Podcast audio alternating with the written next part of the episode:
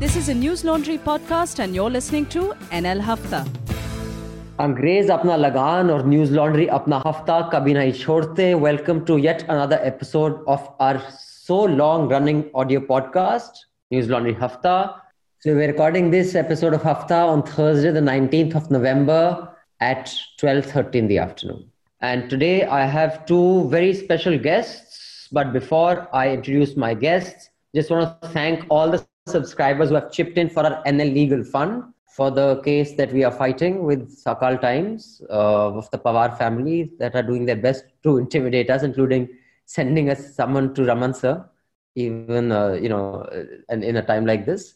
So thank you all. Uh, we have topped up almost four lakhs. Uh, we just need one more lakh to cover all the expenses. So do keep your contributions coming in because we are powered not by government ads or corporate sector ads, but by your contributions and subscriptions. So thank you so much for that. And I hope you guys had a safe and happy Diwali. And just want to tell everybody I have tested positive for COVID. So we are recording out of home. We will not be recording out of office for the next two weeks although I'm fine, there's no symptoms, uh, but I shall not be going to office. So all my recordings for all my podcasts will be out of my house, uh, at least till my 14 day quarantine is over. On that note, let me introduce the panel uh, from our News Laundry family. We have Raman Kripal. Hi, Raman sir. Hi. We have Mehraj Lone. Hi, Mehraj. Hello. Manisha is on leave, but joining us on the phone line are two guests, one from our Sadi Delhi, Smita Prakash. Hi, Smita. Hi, how are you? Very well, Smita. Uh, Smita, many of you, I'm sure, already know who she is. She is the editor of ANI, Asian News International, and she's been in the news industry for over three decades, and she's worked across various TV channels. We'll get to know a little more about her career also during this conversation. And joining me from Switzerland, am I right, Chitra? You're in Switzerland? Yes. Is uh, an old friend and someone who I really uh, learned much from, Chitra Subramaniam Duella. Uh, in fact, uh, even when we had just started News Laundry, she had given us lots of very interesting and useful tips. She is the co-founder uh, of News Minute and the founder of CSD Consulting Switzerland.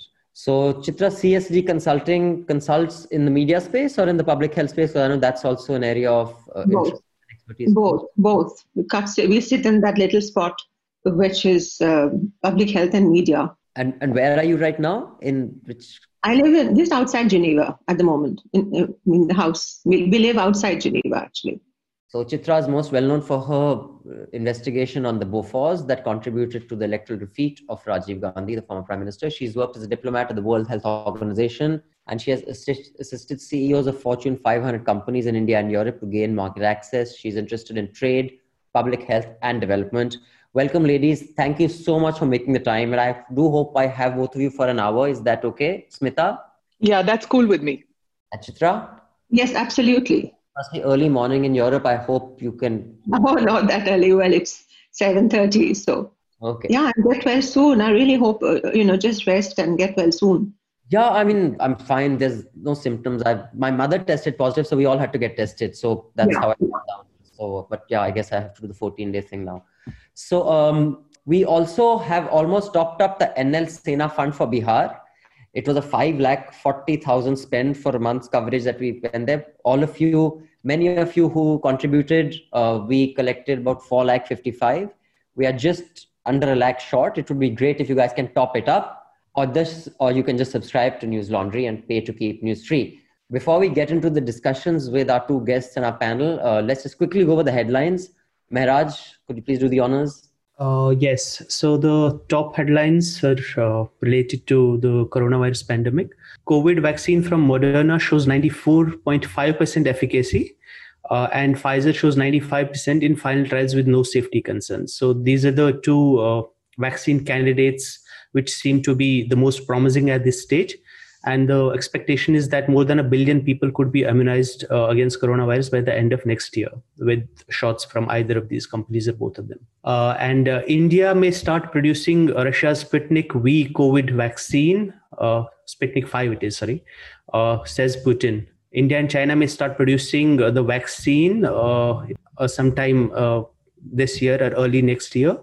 Uh, Putin also proposed the creation of a vaccine research center for BRICS countries, which is Brazil, Russia, India, China, and South Africa. Hmm. Uh, the another headline related to the pandemic is that uh, Delhi has uh, been seen a kind of a spike in COVID cases of late. But the minister Satyendar Jain says that the third wave of COVID in Delhi is past and there are no plans to reimpose lockdown. Uh, related to Delhi also is the pollution problem, the annual pollution problem. And part of the reason is the farm fires in Haryana and Punjab.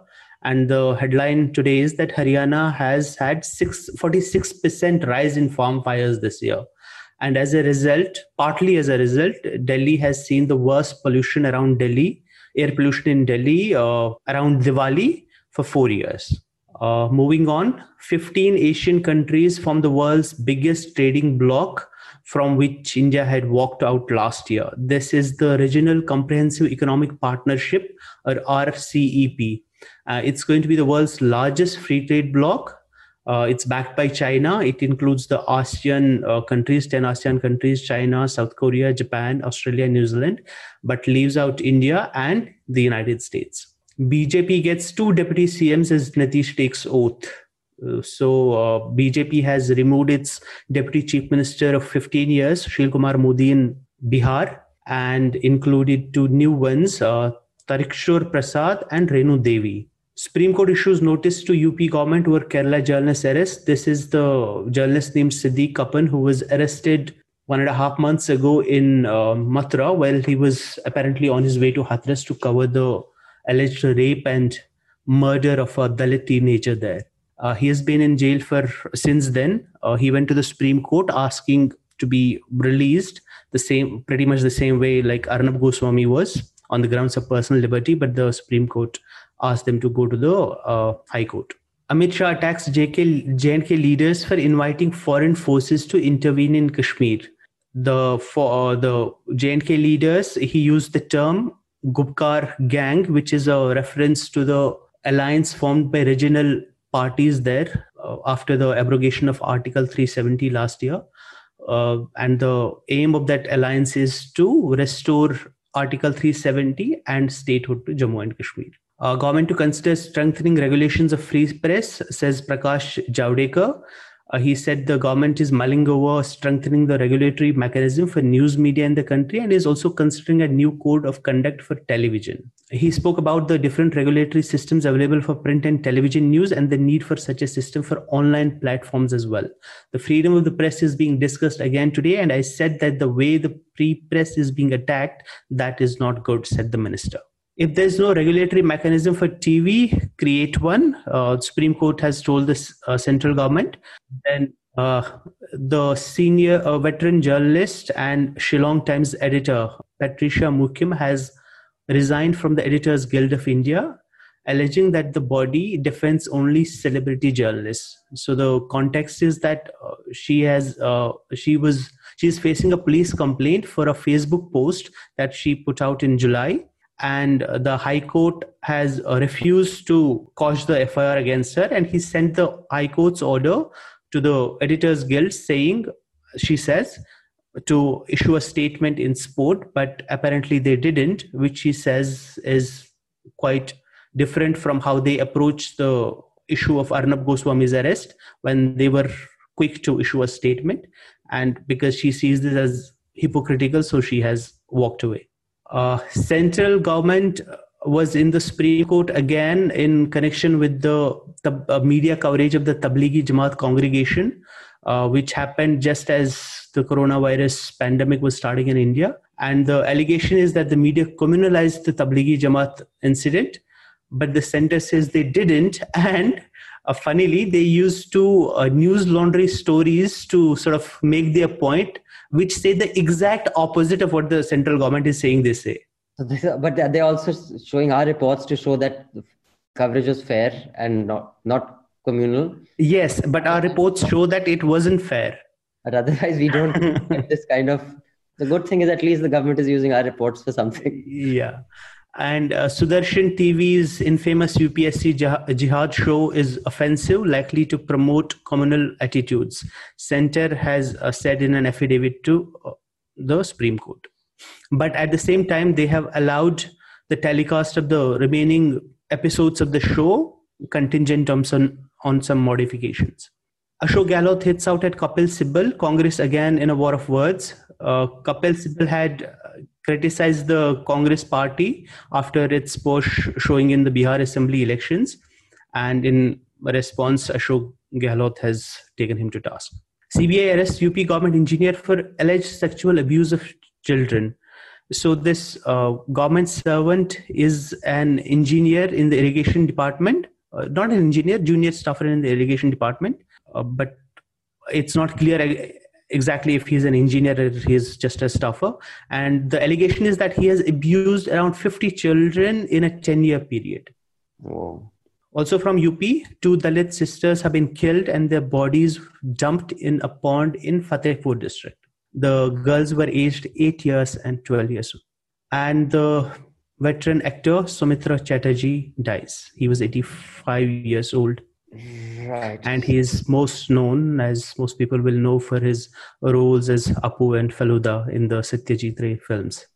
Yeah, the I saw there were lots of pieces written on him on, on his passing. But uh, thank you for that, uh, Mehraj. Uh, now, Chitra, if I could just start with you, let's start with the public health aspect, then we'll come to the whole journalism bit as well. I had two specific questions, and then I know you will have lots of valuable, you know, information to give to our listeners. Um, and we have a lot of public health prof- professionals who actually log into our podcast. A, since this Sputnik was tested or announced positive so long ago, how come it is not getting that kind of bhav in the market or even in the media? And how optimistic are you about all these spate of little positive stories that the media has been, uh, you know, coming up with on this coronavirus vaccine? So, you know, um, uh, among the areas I focus a lot on is trade. And, um, you know, I've been writing uh, the, whole of this year about how China has weaponized public health. And you can see see the broad background of what's going to happen now with, with the vaccines. But I'll just immediately answer your question why we've not seen such a lot of uh, hype in the media about the Russian uh, Russian uh, vaccine. There's even been a Chinese one, which they're running some tests in the UAE. I think it's going to be uh, uh, like you know Pfizer and uh, Moderna are in the Western world. There's that element to that. You see, we don't want to be beaten by a Russian or by a Chinese so there is quite an, an element of that. Uh, and the media, uh, and you see most of the Western media, and by that I mean just uh, you know London and New York, because in India we tend not to read the European continent because simply we don't speak the languages. We are you know, driven by all of that, but uh, and also there is this uh, view that uh, Russia is sort of substandard. That is a you know that's an American view, and all that plays out in the newsroom but there are many candidates. There are many, many candidates. Of course, the most promising ones, which are now saying 94% or 95%. So uh, that probably explains why the hype um, around these two are there. Um, also, because they're listed in the stock exchange, and you've seen how you know uh, the Moderna people they cashed in a day before, uh, and then you know uh, and fine. You can always say yes. Why not? It's our money. The problem, the problem is that you see they're making in, in some kind of a. Um, it's becoming a, they're trading in vaccines. You see, it's become a, a there's a COVAX exchange here in Geneva, which is WHO and Gavi and a few other organizations driven. So you're trading in vaccine vaccines, and uh, at some point, these and these are all listed companies. So that is the element that we have to be careful about if I could just ask this, um, you know, Europe, I remember there were some noises that they were they had made earlier that um, uh, at least Merkel and Macron that uh, we will not, you know, rich countries should not corner the vaccine. The European Commission, while Trump was saying we'll pre-book 100 million vials or 200 million vials, you know, the noises coming from Europe was that even the poorer countries should get it and we rich countries can't corner it. Was that just lip service, or it's going to be cornered by the rich? well, you know, in the case of Trump, I mean, no longer, well, whatever Trump, he uh, he he basically said no, us first, yeah. and the rest can go. Now Europe has, you know, they said no, no, developing countries, this and that. But if you look at what they are doing, actually, they are first ensuring that their own people get the vaccines. Let's, you know, each one is making bilateral deals with with either either Pfizer or, I mean, the European Union has already cut five deals bilateral deals. So each one is taking care of their own population, like 200 million here, 300 million there. So at the end of the day, the capacity to produce these vaccines is not enormous for, you know. So yes, there are, uh, uh, and I wouldn't go so far as to say lip service, but I think it's, you know, after everything is served for their people, what is left over is what's going to be given out. But I have a I have another view on this, if I can share. I have a feeling, and I mean, not it's more than a feeling. I have a sense that uh, that China uh, is going to emerge as some kind of a people's vaccine. And you know, I know I'm saying this live on a very important podcast, but China hasn't said its last word yet, and uh, it started testing already two, two, one and a half months ago. I think it's in UAE, and uh, you know, if they're going to come out with something like a, and Xi has made these statements about uh, one dollar vaccines or two dollar vaccines, something like that. So we don't know. You know, if they come up with a vaccine that's universally uh, affordable and also the price point is right, I don't see why uh, any country will not take it. I mean, you wouldn't suspect the Russian vaccine or the Chinese vaccine, uh, and you know, not suspect the ones of you know Pfizer and Moderna. I mean, you, you think as far as efficacy is concerned, you'll give all of them as much respect or or or uh, you know cynicism as the other, or are you more suspicious of the Chinese or the Russian vaccine? I don't have that uh, that suspicion because I know of many cases in in Europe and America where things have gone very wrong. So uh, uh the baseline for me would be to listen to scientists, and they don't necessarily have to come from uh, from Washington or New York. I mean, I would look at, uh, uh, and let's look at, just take a step back. A lot of the stuff which was coming in, and maybe not vaccines, but a lot of the stuff coming into Europe before the pandemic was made in China. I mean, people didn't even realize how much, how dependent they had been on the Chinese uh, production. So, um, off just off the bat, I wouldn't be suspicious because I don't think they can afford to. Nobody can afford it. Smita, what is your view on the you know the vaccines? And I saw a poll that uh, CNN was showing. I think there's a very large. Uh, no, sorry, BBC. I think they polled people between the age of 19 and 35, and about some 60 some percent said that we will not get ourselves in the first year because they are suspicious of it. And I must say that people in my family, uh, you know, who say that hum to nahi karenge. First, let's see how the world reacts to it. And people like Fauci are saying that if everybody has this attitude, then you know it's not going to be effective because for herd immunity, at least what 60, 70% should get vaccinated. So, Smita, what is your personal take? Will you use the vaccine and do you approach all of them with the same open-mindedness or, or not? Well, uh, you know, I mean, Abhinandan, I think uh, that's the only thing that will work, the vaccine. Because, uh, uh like you said, uh, you know, families are like, hum to nahi karenge, hum karenge. I'm like, I'll be the first to stand in line to get a vaccine. I want this done and over with. And I have more faith in scientists. Maybe misplaced. We'll get to know about that when it happens.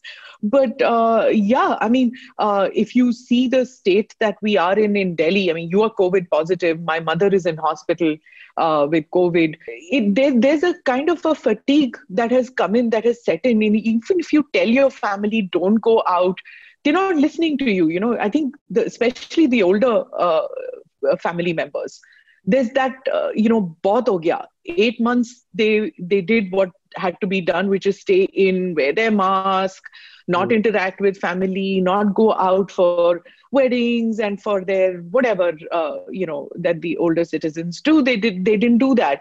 Um, some of us could get to work because you know we we work in the media. But it is kind of frustrating for people sitting at home and uh, now they're just not going it's like a bhagwan havale whatever you know if it has to happen it has to happen. That's what it happened in my family. They just they just were done with it uh, sitting at home. And uh, sure enough you know the numbers that you're seeing rise it happened in october yeah. uh, despite everybody saying don't go out people got out and uh, you know now we have these soaring numbers out of control yeah. and uh, what we are being told is that there are five vaccines uh, which are on clinical trials in india mm. which is the oxford the bharat biotech and the sputnik as was mentioned There's also the Moderna, which I believe is not suitable for India because of the cold chain requirements. Well, Yeah. fingers crossed. Uh, Chitra says that what we are going to get is what is the leftover after all these countries who are producing it. Um, they are done with giving it to their population, and then we get the leftover. It's such a we'll stay in that third world rut, you know, where we get all the leftover plastics and the leftover vaccines. So uh, I just hope we can buy them, and at least for the frontline workers, give it to the health li- uh, healthcare workers, the senior citizens, the vulnerable groups first, and uh, then the others. But I, I, I guess since we are one of the pharma producing hubs of the world, we should have some leverage, I'm guessing. But uh, if I'm not wrong, Moderna is the one that requires whatever 4 to 10 degrees. It is Pfizer that requires minus 80 degrees. Am I right, Chitra? Yes, yes. Um, it Okay. has a, a longer shelf life uh, than the Pfizer, uh, but even so, uh, even so, you need something like electricity to keep this all going, right? And the entire distribution, uh, distribution, storage, you know, it'll have to be looked at very, very carefully, and uh, that's one problem. And then to just to uh, close that thing with Smita, I mean, I didn't mean that we'll get the we'll get the last of everything. I simply think that we should be out there, uh, not just like a you know production house where we use our capacity to produce for the world. We'll simply have to leverage what we have for our people because for me it's now becoming a mugs game, you know, and uh, access has become a mugs game. It should, we shouldn't even be discussing this, you know. And India has moved. The India and South Africa, they've moved. Uh, the WTO ask saying that there should be no uh, patent, and you know, again it's a war. So you know, for me, what has been most uh, what has been most uh, difficult to accept is that even during a pandemic, countries are not uh, able to share. And you you know, there's a fight going on at the WTO about this. So that Uh, is yeah, if I may, if I may just uh, interrupt you, I mean, Yeah. look at the logistics of it. I mean, 30 crore is what we want. So, you know, the procurement, the distribution logistics of these vaccines. So, uh, while we expect, you know, everybody in the world to cooperate with us, as soon as we give this uh, requirement of 30 crores, who's going to who's going to willingly uh, cooperate with us? It's too bigger. It's like inviting Kum- Kumbhakaran to a feast. You know, you can eat up your entire kitchen. Uh, so uh, I would like to move on to uh, you know the Supreme Court, you know, related uh, some of the journalism issues, since we do have two uh, you know eminent journalists with us. But before that, Raman sir and Mehraj, would you guys take the vaccine? Be honest. Of course, why not? But I mean, uh, like uh, I think uh, Chitra also said, one problem because of the logistics. Even if the vaccine comes like soon, it's not going to be a magic bullet for the pandemic. It's not like the vaccine comes today and the pandemic is over the in the next two months. Yeah. It's Yeah. going to be a slow walk out of the pandemic. But one, I think, one advantage which you also pointed out, which there is for India, is it's pretty much the pharmacy of the world. So mm. once it acquires the vaccine, because it has that capacity to produce like mass produce it that should help it but i mean it's it remains to be seen whether that infrastructure is leveraged. There has to be that will to leverage that infrastructure. That remains to be seen. But i mean the prospect is there. If you acquire that vaccine you have the everything in place to just mass produce it and administer it. But yeah logistics remain a challenge obviously. And about the what you asked uh, chitra to begin with i completely agree. The problem with this whole thing about being suspicious about Chinese products and Russian project products is mostly, not even partly, mostly because unfortunately, like the narratives, the top narratives in India and in much of the West is created by the Western media, the American and British media and elsewhere. Hmm. And they have spent the last four years basically building up uh, Russia as this great evil who has come again to deprive them of their freedom and everything, the whole Russia, Russia Gate thing. So, I mean, Hmm. this plays into that also. And obviously, I mean, th- there's the profit motive, like Chitra said. Raman sir, where you have to make money, you there's nothing else you can Well, I just got out of COVID, so I'll definitely go for the injection. But I think there are uh, problems like even Pfizer kind of uh, you know injection. I think they are not going to be uh, successful in our country. Uh, it's not just the the cold storage. Uh, I was I think looking. I was watching CNN uh, or, or BBC where they said that the one vial has got 926 doses. And Mm. all those 926 doses, you have to use it one go. Yes. Ah, so, so, so I think uh, we have to have our own uh, indigenous, uh, you know, injection, and I'm I'm quite hopeful. I was, I think, uh, we are going to come up with something by January. Chalo, I hope. By you're right. January. That's Oh, okay. uh, Chitra. I mean, Adar Poonawalla said that. Yeah, I saw that interview. as well. He's quite confident that he says he says of course it's up to the home ministry of how it's distributed, but he's saying by January he can have it ready in India. What what is what is your what is your view on that?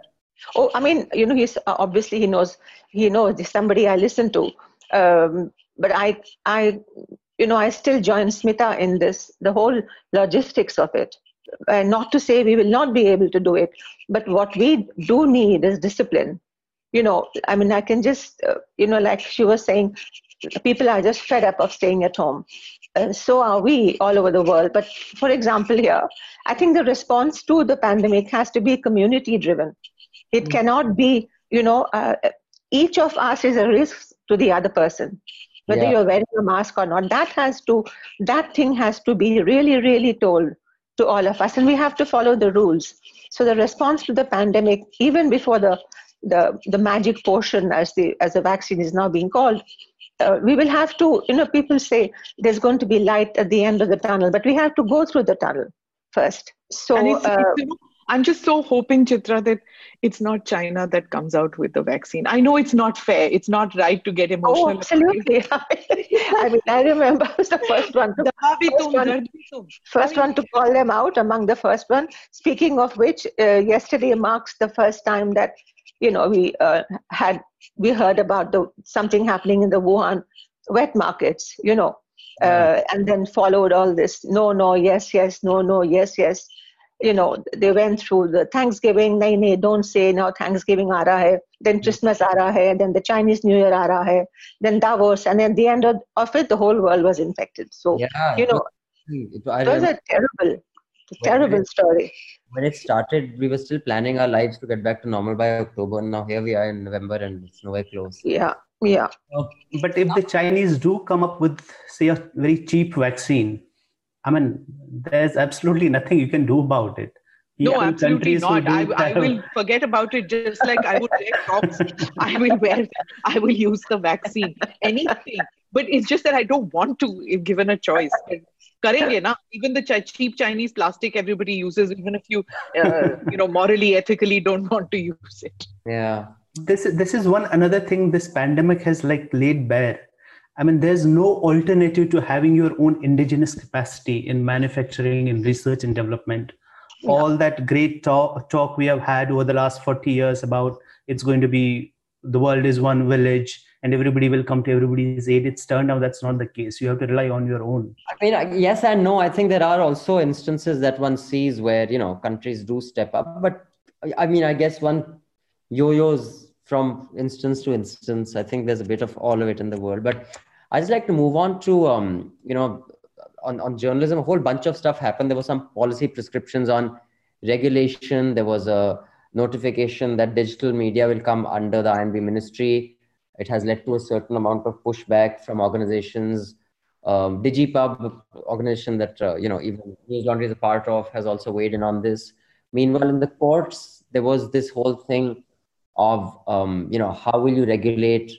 Although there is a regulatory mechanism, um, the Sudarshan TV case has kind of laid bare certain selectivity in following it, and of course the cases of bail. So you know there are just so many things. I would just let Smita and Chitra just tell me generally what they think of the whole space what what have they observed and seen in the last month with arnab's case with the other cases in up and on the uh, regulatory mechanism around the fdi because i know i have a view on that but smita why don't you go first what what do you think are the takeaways for the news community when it comes to justice when it comes to law and when it comes to uh, you know just the right to do your job Yeah, a lot has been happening in our field. Very distressing at times, disconcerting. It's been hard times to get to work, to report in these times.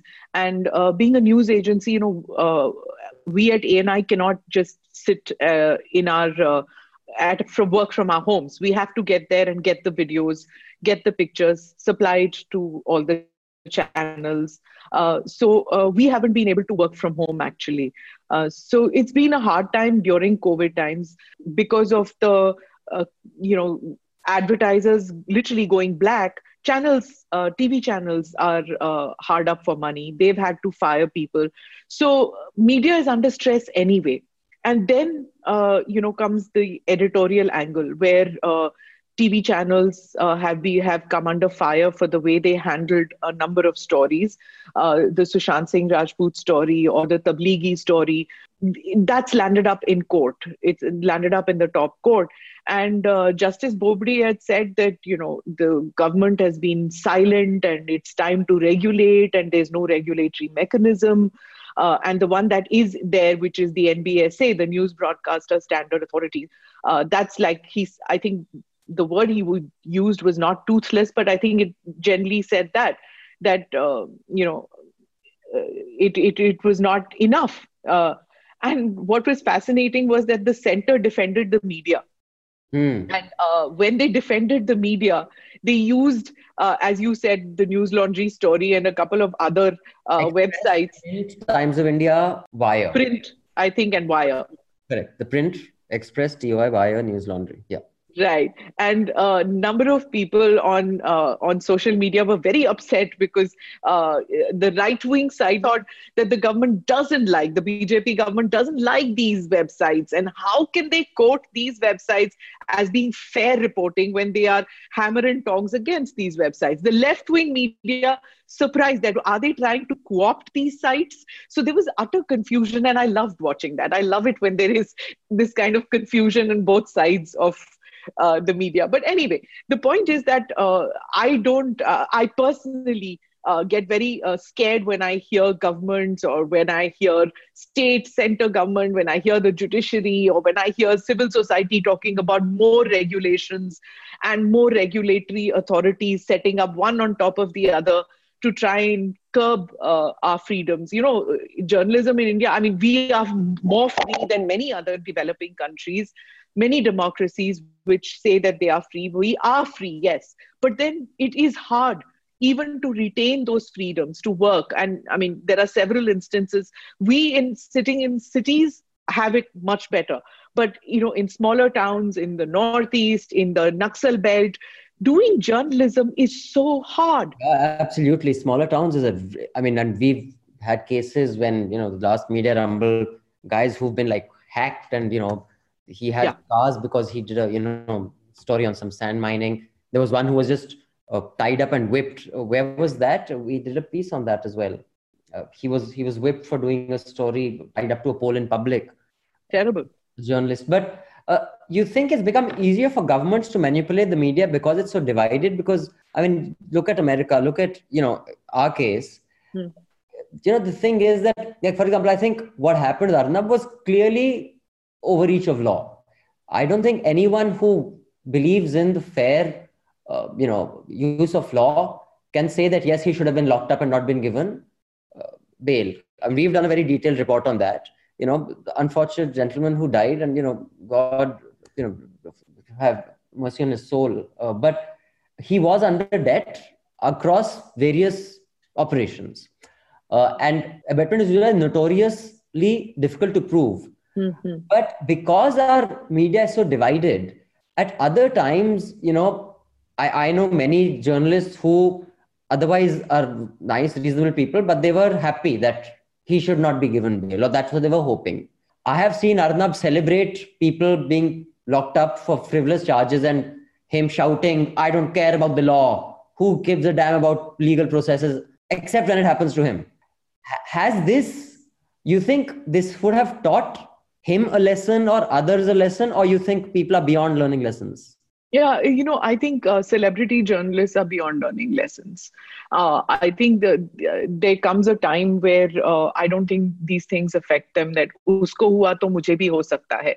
That doesn't happen. Uh, i think what happened was that uh, with arnab's case it came into light you know the whole thing came into limelight because he's such a big name and he evokes extreme sentiments whether it is positive or negative.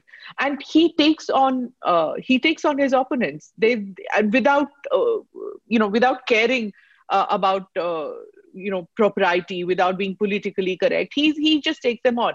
And uh, a lot of what was written about him uh, abhinandan is because also it gets hits.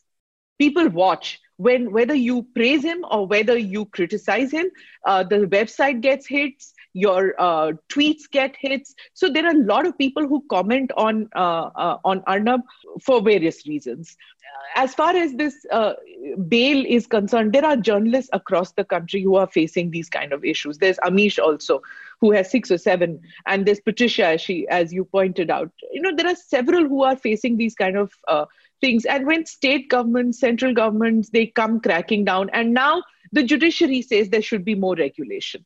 So, you know, freedom of speech. I mean, uh, Justice Bobde actually said freedom of speech is one of the most abused freedoms in recent times. We need those freedoms.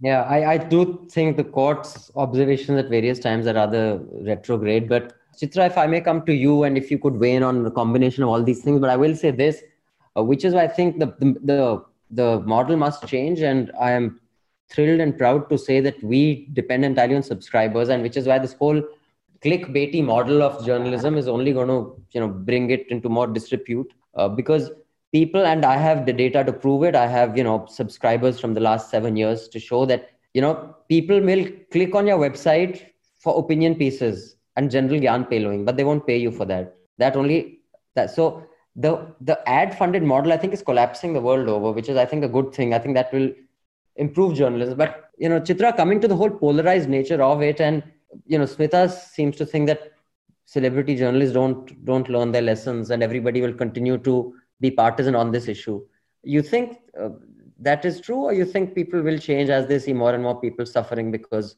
they cheered the other on I, I agree with Smita. I, in fact, I wholeheartedly agree with her. I think that when when uh, when you come to a point where uh, journalists and begins to say, "Aham journalism must me," you know, uh, that it's me of journalism. I mean, when it comes, when it becomes, you know, when the journalist becomes the story, journalism is dead.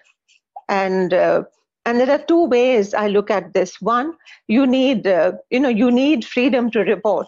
You said like in small you know people who in small towns and uh, as smita was saying it's difficult. It's extremely difficult to bring stories. But you also need a freedom within newsrooms. You see it has to go both ways yeah. you can't say everybody in in, in um, you know in my organization must also follow my my view point number two you know, journalists, we have a lot of access. Let's, I mean, okay, with your press card, you can pretty much get everywhere. You know, you can go to the parliament, you can go here, you can go to, you know, I'm not saying we are special people, but we do have privileges. Yes. And I find that we are abusing some of those privileges because, on the one hand, you get some kind of a of a uh, go ahead to report, and we have to be responsible. And I think we we are not being responsible. Somehow there has been a slippage you know uh, on that like we can do whatever we whatever we want so third point i don't think that uh, we are worse off than anybody else in the world in fact i think our media is among the freest in the world uh, perhaps a bit too free uh, but um, you know what does that mean to be too free uh, and again the very fact that we have this debate in the country. It's an, an extremely volatile debate. And, you know, I wouldn't use the word pol- uh, polarized. Perhaps it is polarized. But, you know, I think that historically, uh, historically, I think that it, you know, we f- I feel that the India's clutches or the gearbox of Indian uh, public opinion is uh, is freedom of, of expression. And I think all extremes will, will finally be left aside and we will pick something which is why uh, I think small sites, and you know, they are now. How are we working? Small sites are networking with each other, sharing stories, you know, sharing resources, sharing data, which didn't happen two years ago. So maybe we have been forced by circumstances, and I have a lot of faith in this young group of journalists. I mean, I, I feel like a dinosaur, but I know uh, how hard the young journalists work and imagine during the pandemic, they got out, like Smita was saying, they went out, they did the stories at great risk to themselves. And that is where the hope is coming from. Uh, talking about regulation, I just was reading about that, uh, the new act, the new discussion about social media. You know, uh, uh, we do need something to be registered. You know, we're not registered now. In other words, you know, we need to figure out how to be registered. But if that becomes some kind of a tool to uh, monitor us, then uh, I have enough faith in the Indian media that we will hit back. So I have great faith in the Indian media. Yeah, so I hear you. I see where you're coming from. I mean, I have a lot of faith in uh, you know young journalists and where this can go. But I do think, like you said, you know, the media is to an extent blame uh, because we have become irresponsible. I think also we have to a great extent allowed ourselves to become tools to politicians. Yeah. And when that happens, and it's not a new development, but with technology, that should have become less rather than more. I mean, it is always going to be to some extent. And that is being played out in a very ugly manner in the US. And, you know, I consume Fox, CNN, ABC, Breitbart, MSNBC. And I, I mean, I can just see how they are allowing themselves to be used, you know, by political party. And when you become a political player, then you kind of lose you know the privileges of journalism that you should ordinarily exactly. get exactly you know you need to respect you need to respect the kind of respect people uh, you want others to respect you you have to start by giving that respect you know yeah. Sure so yeah um, if uh, Raman, say if you could come in, you've been uh, a hardcore reporters reporter throughout your life, uh, and you've done some pretty kick-ass stories. Uh, do you think this episode with you know both political spectrum, journalists from political different sides of political spectrum getting the rough end of the stick from different governments will make people realize that we're all in this together, or you think no, that ain't happening? I think uh, I have never seen you know media so divided on ideological grounds. Uh, you know, I mean, in our times, uh, it was not so much. Say, if I was working with the Indian Express, at the most, uh, you know, we, uh, uh, I mean, Chitra was, I think, was also there. So, so we basically the anti, I mean, whoever is in the government. So we are just doing the anti-government stories, but we were not ideologically driven, you know, at any point of time. But right now we have that, uh, you know, the Fox and CNN kind of situation in uh, India as well so first of all, I see that the media is, uh, you know, uh, extremely divided. Uh, secondly, uh, on the regulation part, I feel that we are really outdated now, outdated system of regulation, even the self-regulation.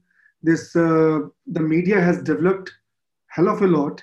uh so so the, the press council and you know the broadcast network, that kind of system is not going to work. I think we need to have one body for all kind of medias, print, uh, you know, TV as well as uh, the digital, and uh, we have to have some kind of ombudsman, uh, you know, kind of structure uh, who would be, uh, you know, able to address this issue. I think have these separate entities for each is not a good idea going forward. It is not.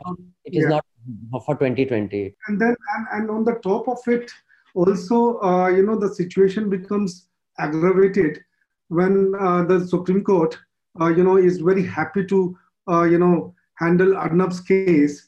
But when the next journalist case comes, they say they want to discourage, you know, applications coming under Article 32. Yeah. So, so the division is so wide.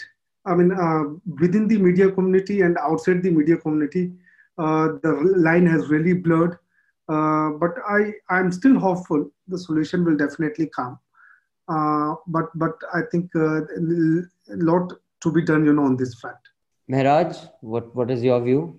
Uh, just uh, one point I'd like to make is that the government, the judiciary is coming in asking for more regulation is also because self-regulation has pretty much failed in the media.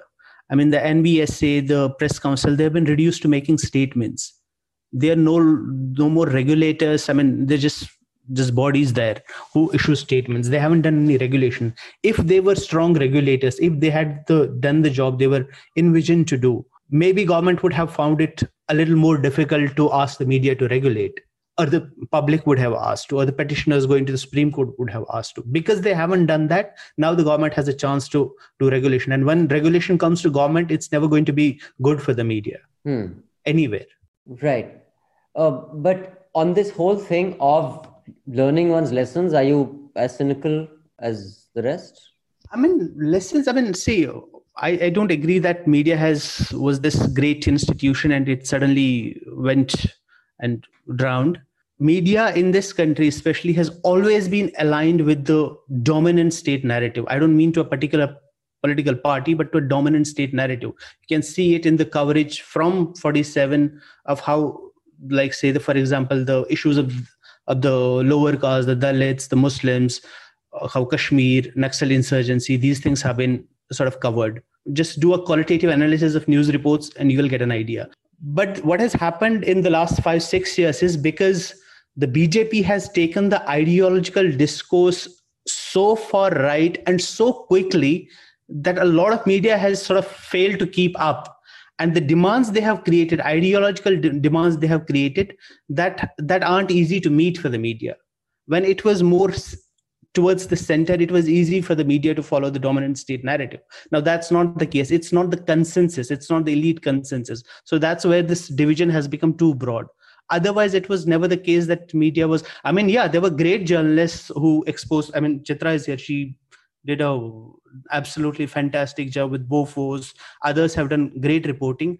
But as an institution, the media has always been aligned with the state in this country, the state narrative, if not the state. So this is going to go on for as long as it's, I mean, the media is here, as long as the situation prevails. Would you agree, Smita?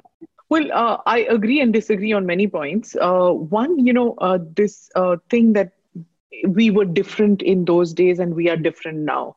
Yes, of course, because the media itself has changed. You had what, 100, 150 newspapers and you had one Doordarshan. That was it, right? And you had All India Radio, Doordarshan, All India Radio, state owned. Now that all changed come the 90s and liberalization so you cannot expect that you know uh, everybody is going to be uh, follow the same path that elitism that was that jo sarkar mein aayega we are going to report against it. That kind of an attitude or that kind of a news sense has changed. There is there are many sites which are looking at news not just as we take on the government on policy. There is there are many other stories to do. There's content, as they're saying. Now it's no longer just reporting, it's content creation. So yes. Now are we uh, is the media very divided, very polarized? There was a lot of talk about polarization. It's been there that, you know, oh, since 2014, the media has got so polarized. Society has got polarized. We are all a product of that. I mean, even in your family, when you sit and watch television, uh, you'll have your parents who want to watch uh, one channel and you want to watch the other channel. Many in many homes it's just one television channel. And then the debates that come on at 9 p.m literally screaming matches happen in the family. Why? Because there's that ideological divide. So there are many officers i know government officers who say that when you know they, they take certain decisions uh, in the INB ministry, when they take certain decisions, when they talk about it at workplace, when they go back home, they're talking about a different kind of a scenario completely. So everybody gets impacted with this.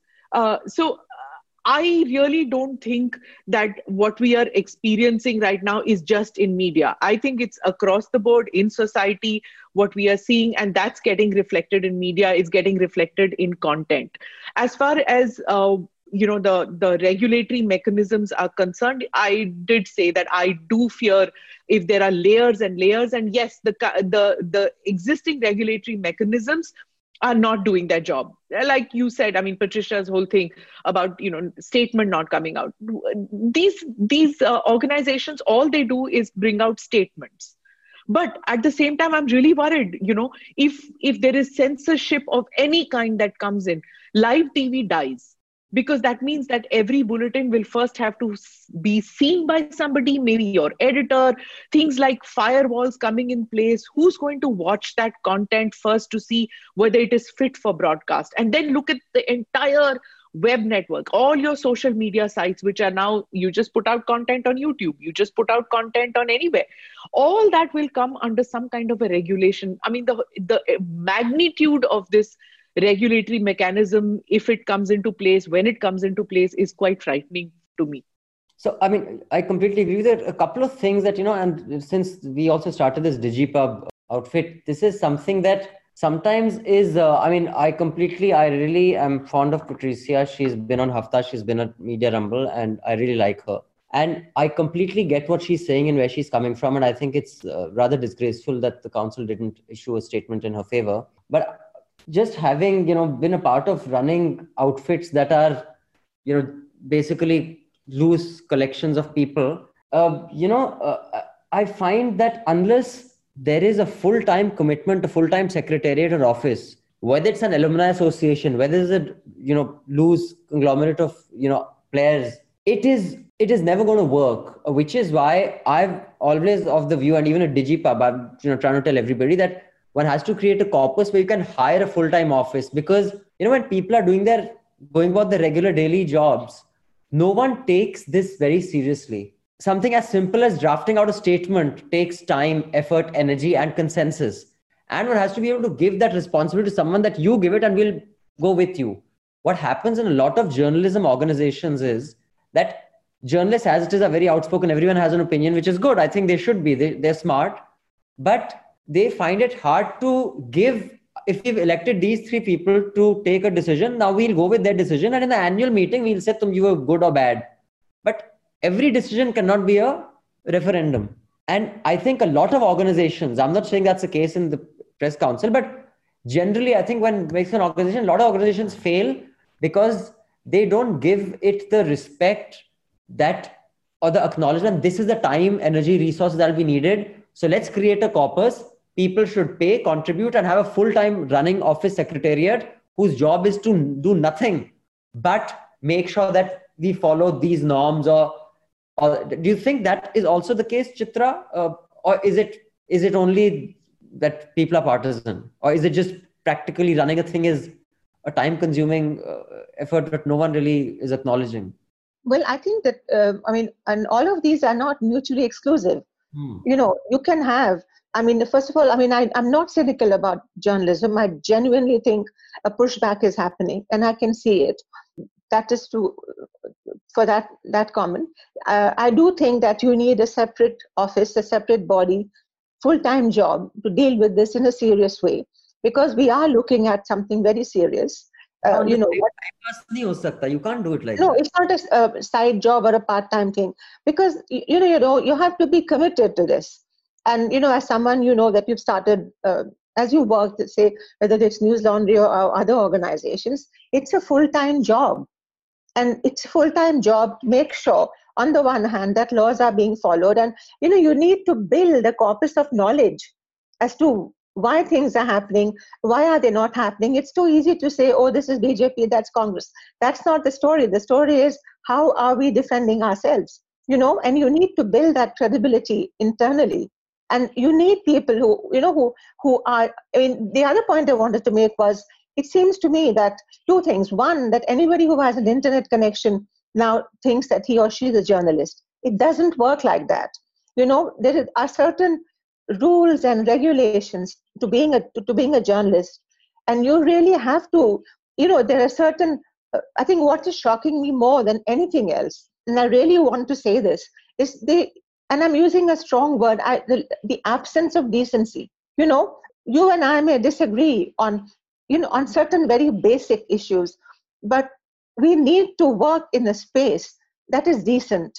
We you know we have to our intentions have to be to reach a, a, a consensus. May not be i agree with you uh, or not. What is our job uh, abhinandan? It is to be able to uh, inform the audience in and a decent discourse absolutely you're right you know and to have a discourse that doesn't you know smita was saying that things are uh, divisive. It's all over the world. It's it's literally everyone is living on edge.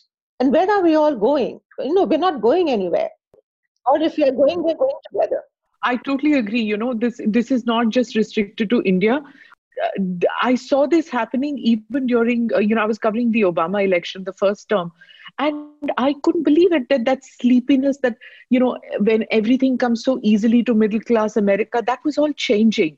And uh, I, you know, I think it happened uh, more so after 9 11, but uh, during the Obama election, it happened then. And I saw that kind of divisiveness that, that I never thought America would go, go through that and then subsequently as chitra pointed out you know it's it's happening everywhere in the world that uh, that that elite uh, comfort factor is gone of you know oh this is how the world was. Now it's there's so much of disruption in every aspect whether it is uh, whether it's day to day whether it is your ideology whether it is your workspace. The, i mean look at look at what covid did that took away our workspace from us literally so there's a lot of disruption in society which is happening, and if you don't move with it and realize that this is this is the way life is, and we have to accept it and uh, you know change with it, resisting this disruption is not an option anymore.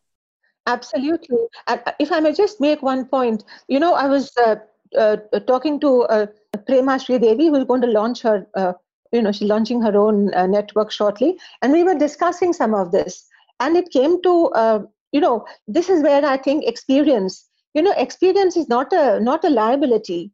It's an asset. And i think that people who have some experience in journalism have really got to come in because the other thing i found out was that people need mentoring. You know there has to be a period of mentoring. And somewhere i think that journalism has got i think it's television. And you know i'm I mean, television has destroyed journalism to a large extent because all that you need to do is to just sort of you know there's that entertainment quotient to it uh, which is not to say that all television journalism is bad but the discipline you need uh, to work on a story it takes time you know to just do a good story. Somehow that's the one you know we need to pull back towards certain basic principles.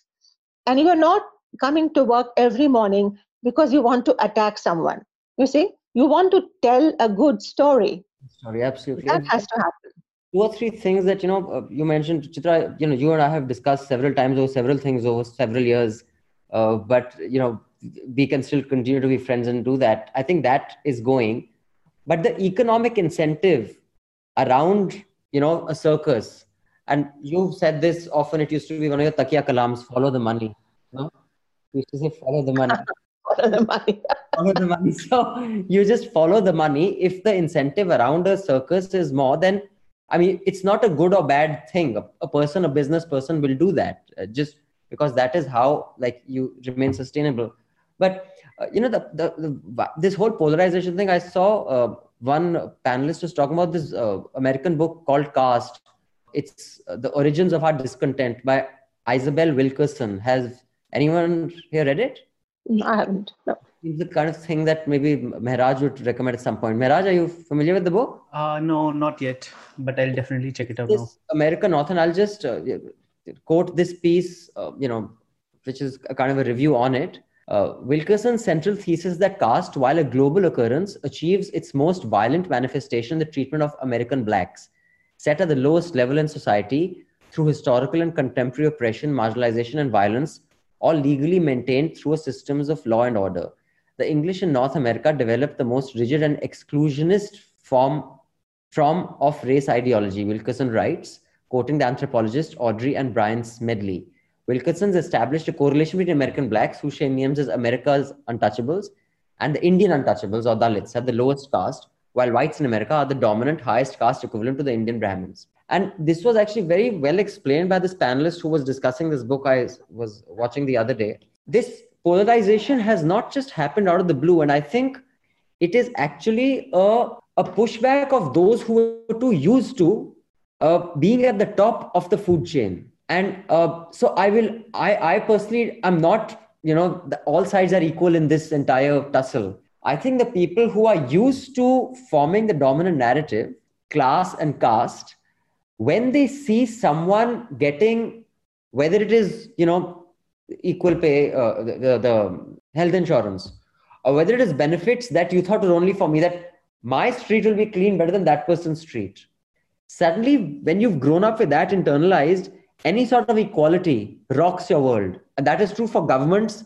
and people. That is true for, you know, and that is why everyone's become inward looking. So I think it is way more complex. Like I was watching a Nigerian activist speaking of what happened in Nigeria. I mean, I'm sure you've been following that, the horrible, you know, killings. And now those video clips have also come out of those. They were from the army or for the police, you know, just coming and killing their own people. That person sitting on BBC and saying, this is what my government does. And the international community has to weigh in on them. Now, if an Indian did that, let's say an Indian Kashmiri did that, or those Muslims who were bashed up on the streets of Delhi did that, they would be called anti-national because that they are challenging the status quo. भाई यहां पर पिटते रहो लेकिन international जाके बोला तो तुम फिर unpatriotic हो which is also the narrative that politicians have picked up so i think there is one side that gains more with this narrative than you know any other side the world over uh, Raman sir, if you could come in and then you know we'll just take one more round and then I think our panelists may have to leave. Uh, sorry, just to jump in. I mean, there's this very pithy sort of saying. It says to those who benefit from inequality, justice seems like oppression. Okay, I mean, uh, media to say that the media is just reflection of you know what is happening in the society.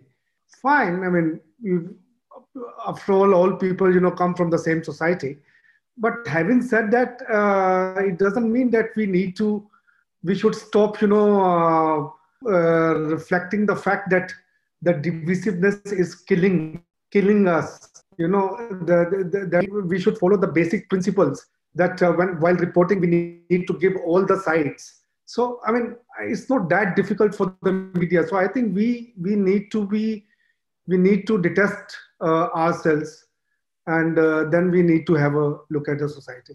Guys, before we move on, just want to thank you for contributing to Bihar Election Sena project. We finally collected about 4 lakh 55,000 rupees.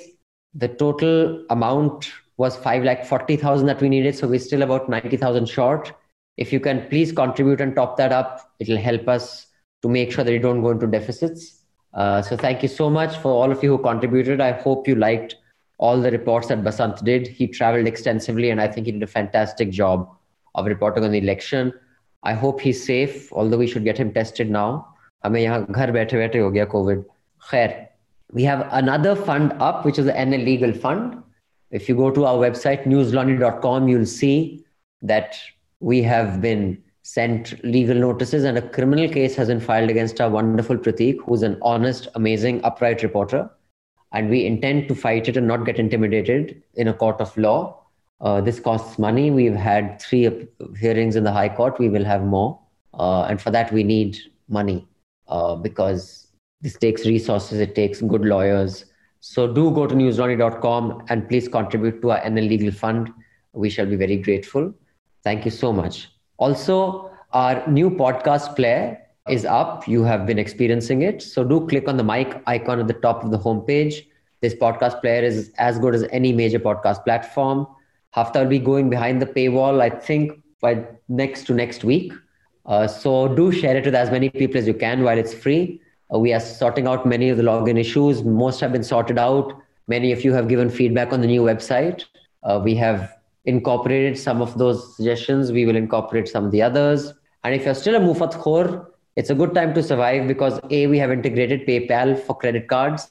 We have a payment gateway that works for all major American and European cards, so people from overseas can also subscribe easily. And from Diwali to Christmas, we have a fantastic scheme where you get really cool News Laundry merch. So if you subscribe now, you can actually gift a subscription and get some pretty fancy gifts, which are really nice. So do check it out. And if you don't support journalism, journalism will die. The governments across the world, and especially in India, are closing their noose around journalistic freedom. There are all sorts of regulatory frameworks that are being recommended, restrictions to how you can raise money. But the one thing they can't stop is subscribers like you from supporting independent journalism. So please pay to keep news free. Subscribe to News Laundry.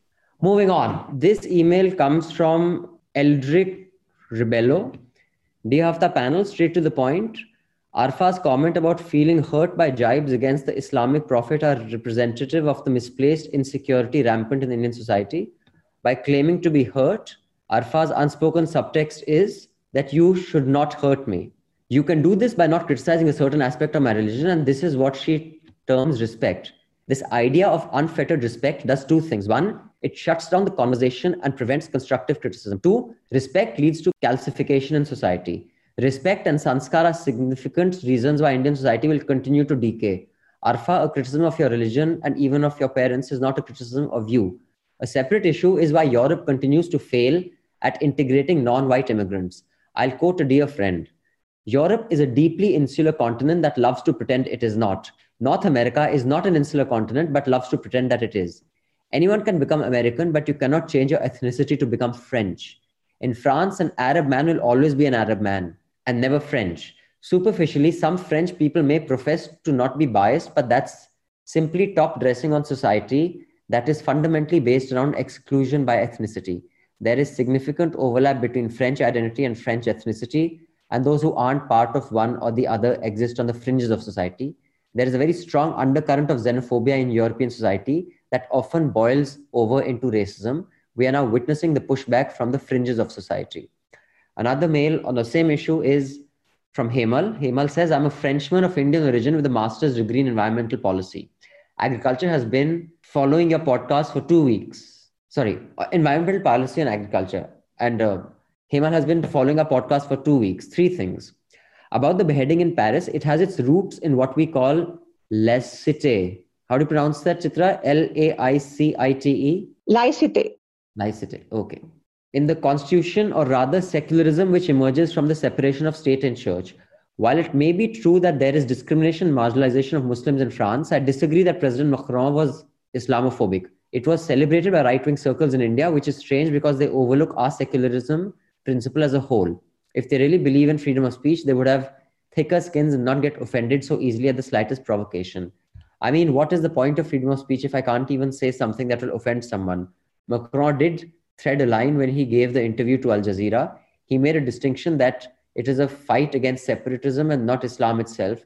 Manisha gets it right when she says there is a fundamental dislike of religion in public life. It is the opposite of most places. Voltaire also famously said, I disapprove what you said, but I will defend to the death your right to say it. I have a slogan for you at News Laundry separating Arnabs from the news and cleaning journalism since 2012. Thank you for that slogan, Hemant. Hemal, sorry. And it would be great to discuss political philosophy with Abhinandan with some wine and nobody can call me champagne liberal because here champagne is for the masses. Uh, and Hemal has sent some links of the pieces uh, uh, Hemal has written for the Indian Express. And uh, on the same issue, this one mail, and then I'd like to get the views. This is from Shruti. Greetings. By the time you read this mail, my subscription might have expired because I did not receive my scholarship grant yet. However, I'd like to express my disagreement with a few things that Manisha said regarding the discourse related to France and the freedom of speech debate. Shruti says, regarding my previous mail, perhaps this did not come across well, but my intention was not to compare the French civilization with Islamic counterpart.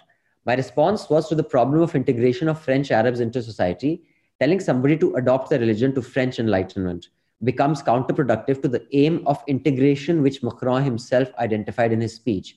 What is productive is to understand the religion and civilization entirely and not stripped from context. The illustrations that I gave previously was to prove this point that when we talk about Islam, we often forget that religion and its interpretations are subject to time and history.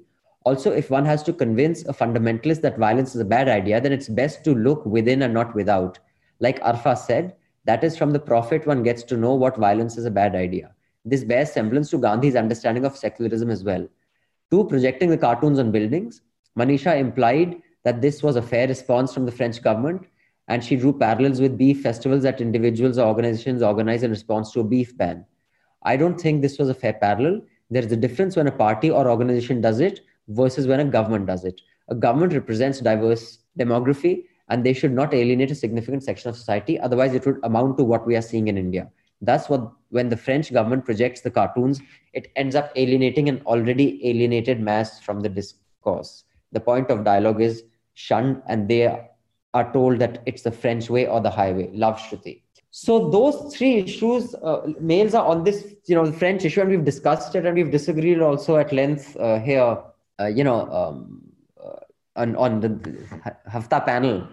But since uh, you know we have two new guests, a I'd like to know Chitra's view because Chitra, you have lived in Europe for much of your life, and I think you're also fluent in French, if I'm not wrong.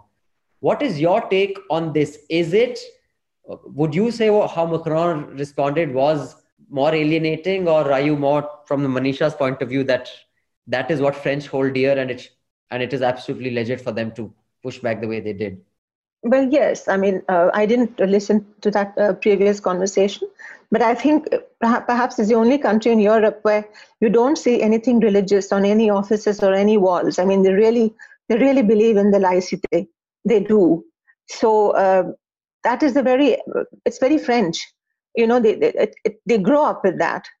So I, I genuinely think that what Macron said, I genuinely believe what he said. Now comes the question of uh, you know the beheading in Nice and uh, the other two other instances, it is a problem. I mean, and you know whether it's immigration or unemployment or whatever. But what I find, uh, I'm trying to look for a word. What I find disturbing is that you know from India we get a lot of gyan. You know, you are now getting what we are getting. They have no idea. I mean, I really want to make this point that a lot of Indian commentary they have no idea about Europe you know they have zero idea about europe just like europeans may not know about india so we should first stop thinking that we know everything about europe we may have some knowledge about the uk but europe is very very different you know europe has been at war for thousands of years we've talked about this they have been at war they have been at peace and they'll sort it out and we are trying to i think we in india are trying to become attach ourselves to some uh, international conspiracy against Hindus and all that, which I personally don't think is happening. And if there's any phobia happening, it's between ourselves. You know, we are phobic about each other. And we're trying to find some see it's happening in France, see it's happening in Italy. Now we've really got to get serious about, you know, cutting that and taking care of our own problems. Let's take the example, and it's another one, love Trump. We have a whole lot of people who support Trump in India. Indian Indian Trump academies, which is fine. You know, you maybe you like Trump, you don't like Biden. What is not acceptable is that you don't respect the other point of view. You know, and either you're this or you're that. And the two letters, the the responses that you've got, I mean, they're very heavy. They're heavy in terms of what they seek. You know, most human beings are not so complicated they just what they want you want to get up in the morning go and have a good job study a bit and not get disturbed I think we analyze so much that in the end it's becoming irrelevant. So that is, you know, I mean, everybody has an access. In my view, everybody has God's personal number. Why do you have to go and disturb another person unless there's a need to do, unless you're not sure of your, your own self? The other point I want to make, and I think this is even more telling, is that when we speak about Abrahamic religions in India, we, we just say Christianity and Islam and we leave out Judaism. Why do we do that? you see we say oh abrahamic because it's or oh, these muslims or oh, these christians christians but judaism is part of Abra- uh, abrahamic uh, religions and what the jews did in france because of the history of the war and you know the they were also uh, people were killed they, they, have started their own uh, uh religious institute you can go to school but you can also go to a school which keeps you rooted in your own religion which is what you've now seen Macron saying that they're going, he's going to train some priests. So, you know, by, uh, you can go to an Islamic school. So, you know, the point I'm trying to make is that every country tries to find its own solution given its own history. And I think it's very bad to compare, very bad to sort of say, okay, blacks in America, whites in America, Brahmins in India, and on. I think you have to be able to discuss it with a view to finding a solution and not winning a game because it's not a game that's being played here. Smita, your view on that? You heard the mails? Yeah, uh, you know, I haven't heard that podcast uh, which uh, the mails were about, uh, but the, you know, you hear this all the time of, oh, you should have a thick skin.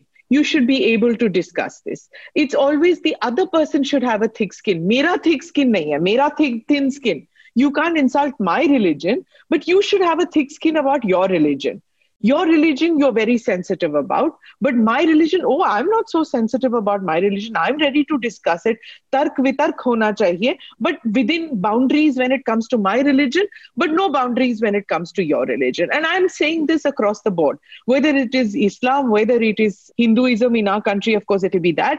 And uh, even when it comes to caste you know uh, these kind of barriers it, it becomes like literally volatile whether you're discussing this at the most open of fora in Delhi, in your India International Center, or you're discussing it in the drawing rooms, or you're discussing it in schools and colleges. Everybody is hypersensitive uh, when it comes to these things, you know.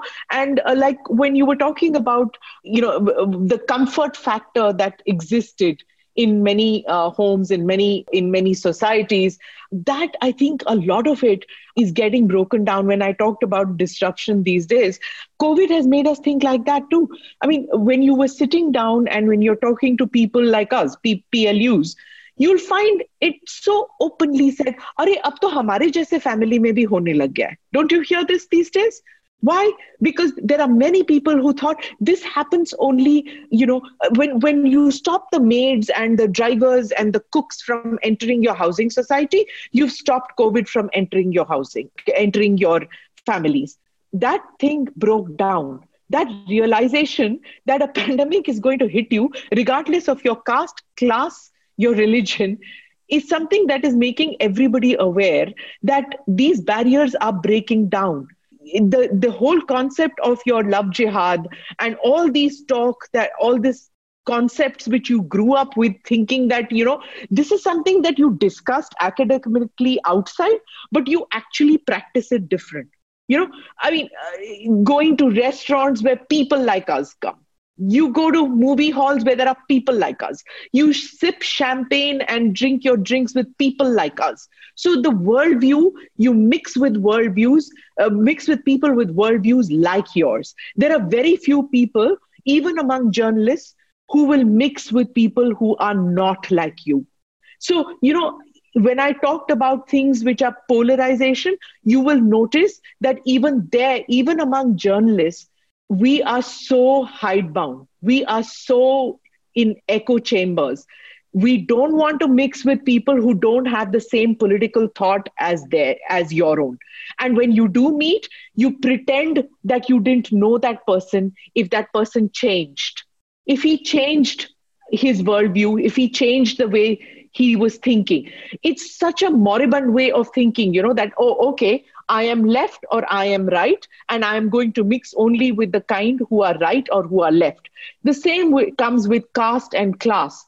Those barriers are breaking down. And if you don't accept that, then I think you're not moving with the times. And I think your growth as a journalist gets i mean I, I am saying journalism again and again because we are several of us who are journalists in this group i think we need to be more open we need to accept that things are changing. I myself have seen that growth in me.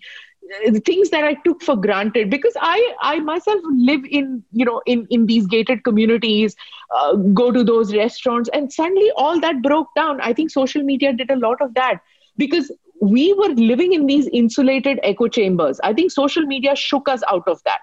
I think we we learned to accept the other point of view more see the other point of view. Yes the trolling etc hits you because if you have a different point of view you get trolled a lot.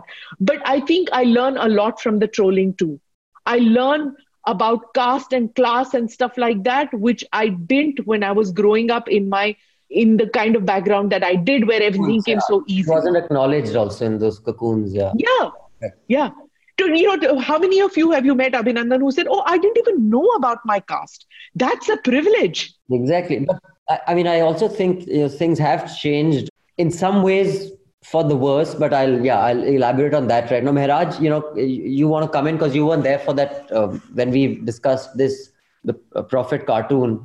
Um, but yeah, you heard the mails. You want to weigh in on this, and then Raman sir. No, I I think uh, the when it first happened, we spoke at length I was right. there. But just two quick points. I mean, this idea that you can't feel hurt about something. I mean, I don't understand that. I mean, you have if you have the right to offend somebody to make or to hurt somebody, people can feel hurt without I mean doing anything about it. But that's just a social thing. That's just a personal thing. The other thing is, I mean, it's never, like I said that time also, it's never very good to see things outside of their context. When you're talking about Macron's reaction to what happened, also understand that there's an election coming up in France, that Marine Le Pen is on the ascendancy. There, the, the, there were Yellow Vest protests for weeks and weeks on end because the economics, their economic situation is really bad mm. the people who got left out because of Macron's economic policies. There is also the context of, like I said, I think the last time also, the French forces killed 50 people in Malta, or not sorry, Malta, and Mali, because they said they were some extremists. Nobody knows who they were. France is still involved in its former colonies in Africa, and that's where most of their immigrants come from.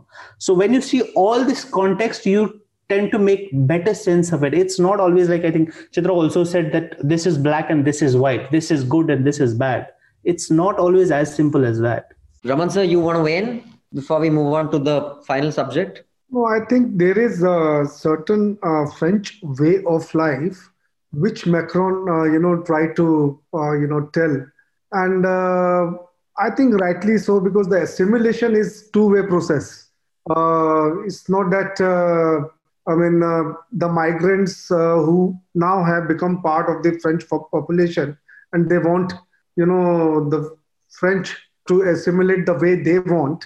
Uh, so, so I think uh, Macron was not uh, wrong in what he said.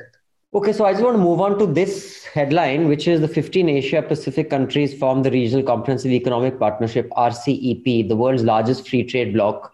Now, China is backing it. We are not part of it from you know what is your take on this chitra and also um, what lessons can one learn from what happened in europe on this free trade bloc okay basically you know i i was quite taken aback that we you know we negotiated for uh, such a long time and then we did not uh, we did not sign on because i don't believe that divisions help historically if you see let's look at how this whole divide and rule that was practiced by the British Empire. You know, you divided them so you can rule. And I, I, and I definitely feel that China is, you know, I do not have China is a hegemon. China will not tolerate uh, a strong India next to it. And I feel we should have stayed in and fought our way because we have what it takes. And the reasons given for not uh, not uh, being part of the RCEP had to do more with or what was in, in the public domain. It said that we didn't want to become, you know, we were. Uh, the globalization had led to us producing uh, substandard stuff, or we had become a ground for dumping. There was also an issue about the origin, you know, or the origin issue of where things were coming from. So there were three or four issues. But I think the only way you can go ahead is to be involved. You know, staying out of any i mean i'm a, i'm a big one for engaging you know you need to keep your enemies closer and uh, and it's this whole this huge machine that is called china and i believe china is on a completely different plane we really need to uh, engage with more uh, countries and people have been writing that we do have bilateral we have bilateral treaties with all these countries in the asean and and beyond but how are we going to do figure multilaterally. What are we going to do? You know, which comes first? And this is the whole thing. You have to be present at the table as as many tables as possible because that is in self-interest. You think practically it can truly be a free trade bloc? I mean, aren't there too many contradictory interests between countries, especially the, the, the 26 here, for it to really be a truly free trade bloc? Or you think it'll be naam ke free trade, but there'll be bilateral you know unique there will always be there will always be but you know you have so even to know that no even to know that you don't want to uh, learn that secondhand okay? You want to learn that by yourself from from your own self interest let me give you an example of of europe and you know they're constantly bickering at each other. You know it's supposed to be the european union but they're constantly at each other's throats. But they're all in one gang and Switzerland is outside. So Switzerland then needs to renegotiate with all these people. In one infrastructure project, it took Switzerland 20 years. Now, you know, I'm looking at India as we are not, you know, we have limited resources. Uh, when we spoke at the UNGA recently about expansion and our rights, we did speak about how, you know, we do not have the wherewithal or even number of people so uh, to, to, carry on these uh, negotiations and and and i feel that at a time when the world is looking away from china they're looking to disinvest in china and look for other countries. And india is a country which can offer so many things. You know raising this sort of closing ourselves now in the name of being atmanirbhar somehow i thought was short sighted uh, because you know the reasons are not are not convincing enough for me Smita, what is your view? You think we've missed a trick by sitting out this one? Yeah, you know, to put this in perspective, that uh, it's 26 trillion, I think, is the GDP of these countries put together.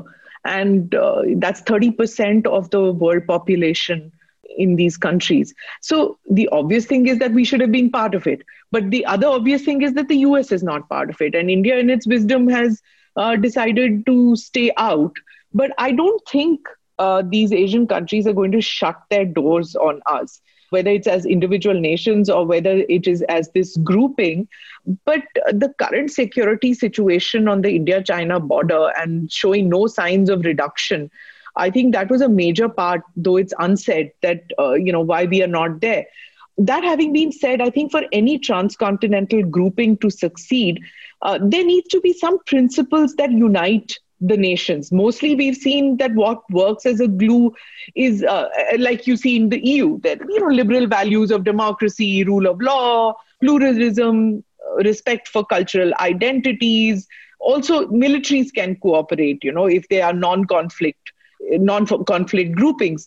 Now, the Quad can be that for us uh, the NAM uh, was something like that because it had this one glue, which is not to be aligned, one motto or whatever you want to call it, one goal.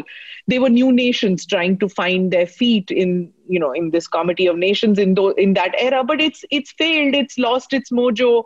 Uh, SAARC is a disaster. We were uh, founding members. That's become a disaster.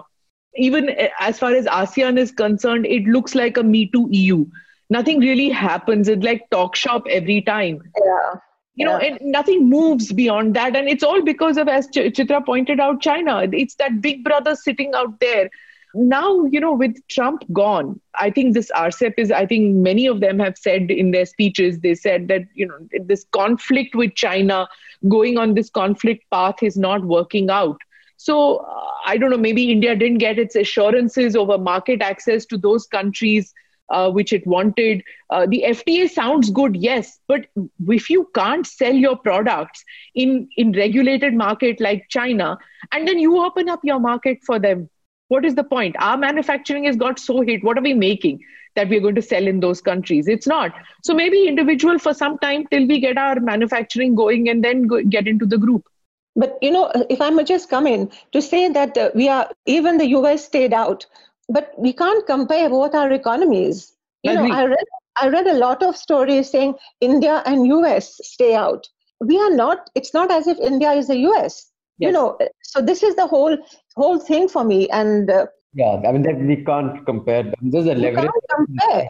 You know, I mean, US uh, and China, they're going to, you know, slam each other out, and they're going to have trade wars and whatever. The EU will come in, but we are not a major trading player somewhere i think that has to, we have to accept that we could become one but today we are not there.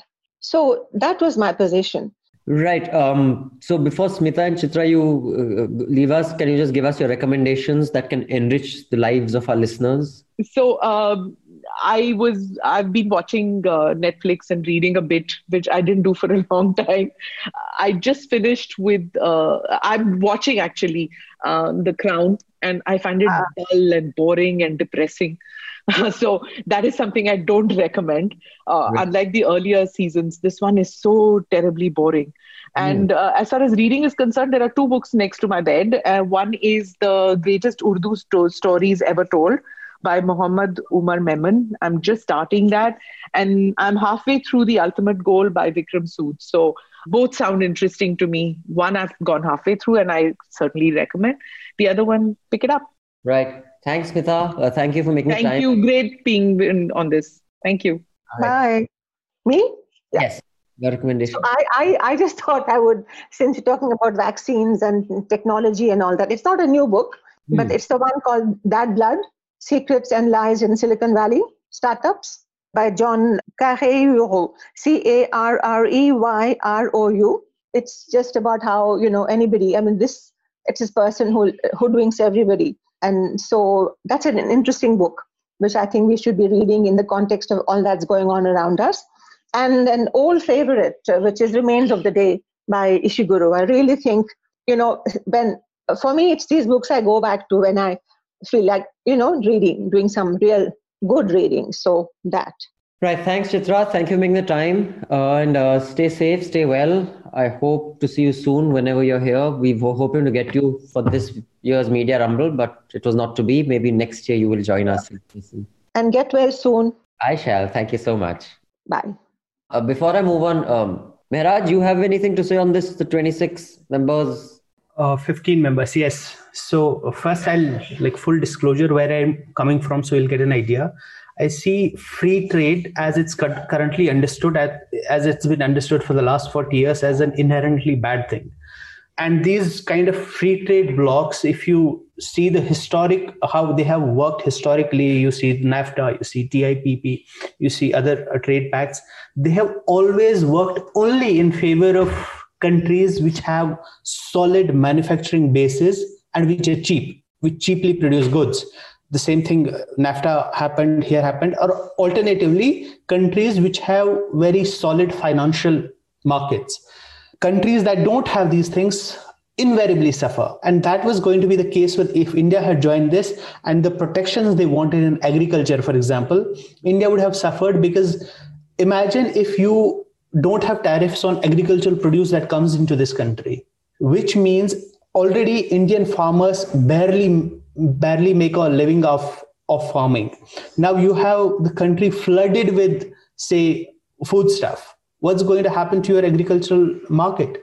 China would benefit because they have a very solid manufacturing economy. They can uh, export a lot of cheap goods to the rest of rest of the rest of the world, rest of the bloc. India wouldn't have had that sort of advantage. So I, I suppose on the whole, I think it's a good thing they stayed out of it and they can have bilateral uh, bilateral agreements, which also invariably are, obviously are, currently aren't in India's favor because India is running trade deficits with, with most of these countries for the same reason because they don't have a as solid a manufacturing base as compared to even smaller countries in this bloc, for example, Vietnam and, and, and the rest when China and US sort of normalized their ties, sort of created this uh, friction-free trade in the in the 80s, starting in the 80s, what happened? What that did is, and what uh, NAFTA did is, they ripped the heart out of the American manufacturing.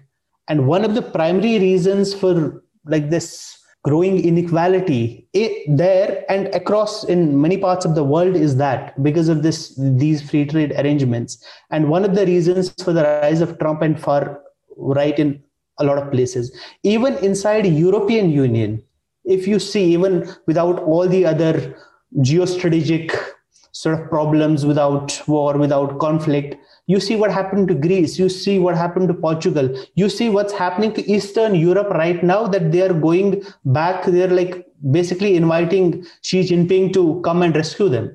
That is one of the main reasons is these free trade arrangements. Also i think the way i mean free trade and you can see how it's america responded to it. Everyone's become more insular and looking internally.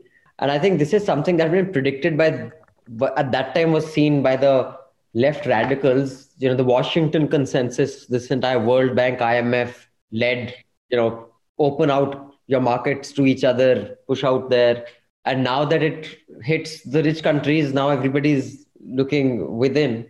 I think many of these things were predicted earlier. No one wanted to pay attention because it benefited the rich and made them richer. But I don't think there is any doubt free trade is not a zero sum game. It's not. There are winners and losers, and that is inevitable. And one just has to balance these things in different times, in different geographies, in different contexts. But to pretend that it is a zero sum game has been, I think, the biggest lie that has been told to the world for way too long uh, by the very people who are today saying that oh it, it's a problem. But Raman sir, you have a view I on mean, this? sorry, just to button. I mean, the whole idea of trade is that it it it's to your advantage, right? You get some benefit out of it. If the if you are involved in a trade which doesn't benefit you, let alone benefit you, which in which you are losing out, I mean, it's clearly it's not for you. You better stay out of it. And there are, I mean, while there can be deals which benefit both parties and the general allocation of resources efficient, which is efficient, but societies are very complicated and complex. And there are so many intended and unintended consequences that the whole simplicity with which it was sold to the world for so long was a big con. And uh, I'm glad I used to sit on dharnas against the IMF and the World Bank back then. Oh, you did? Oh yeah, man. In fact, when I my entire flirtation with activism started, our main boogeyman used to be the World Bank. So जहाँ भी World Bank पहुंच रहा था हम पहुंच जाए so and then uh, in fact uh, someone who I have sat on many dharnas with who used to work for Arunaji's organization she I met her years later at a dinner and she said I met my husband right realized I knew her husband and uh, he worked for uh, I think Morgan Stanley or uh, which is that consultancy um, Boston consultancy group? No um, McKinsey. McKinsey. McKinsey yeah. And uh, I was like you're married to him? I said we used to you know shit on McKinsey all the time. Basically anyone who was a McKinsey consultant we were like tu to rehn there know what you're gonna I said, now you're married to him. Have you told him about all the dharnas you sat on? but Ha, Raman sir, what do you think of this? Do you want to weigh in on this whole No, I, I think India has to push its way through to gain maximum out of the global economy. Uh, there's no doubt about it. And uh, in this particular case, I think India had been negotiating since, uh, I, I, think, till 2019.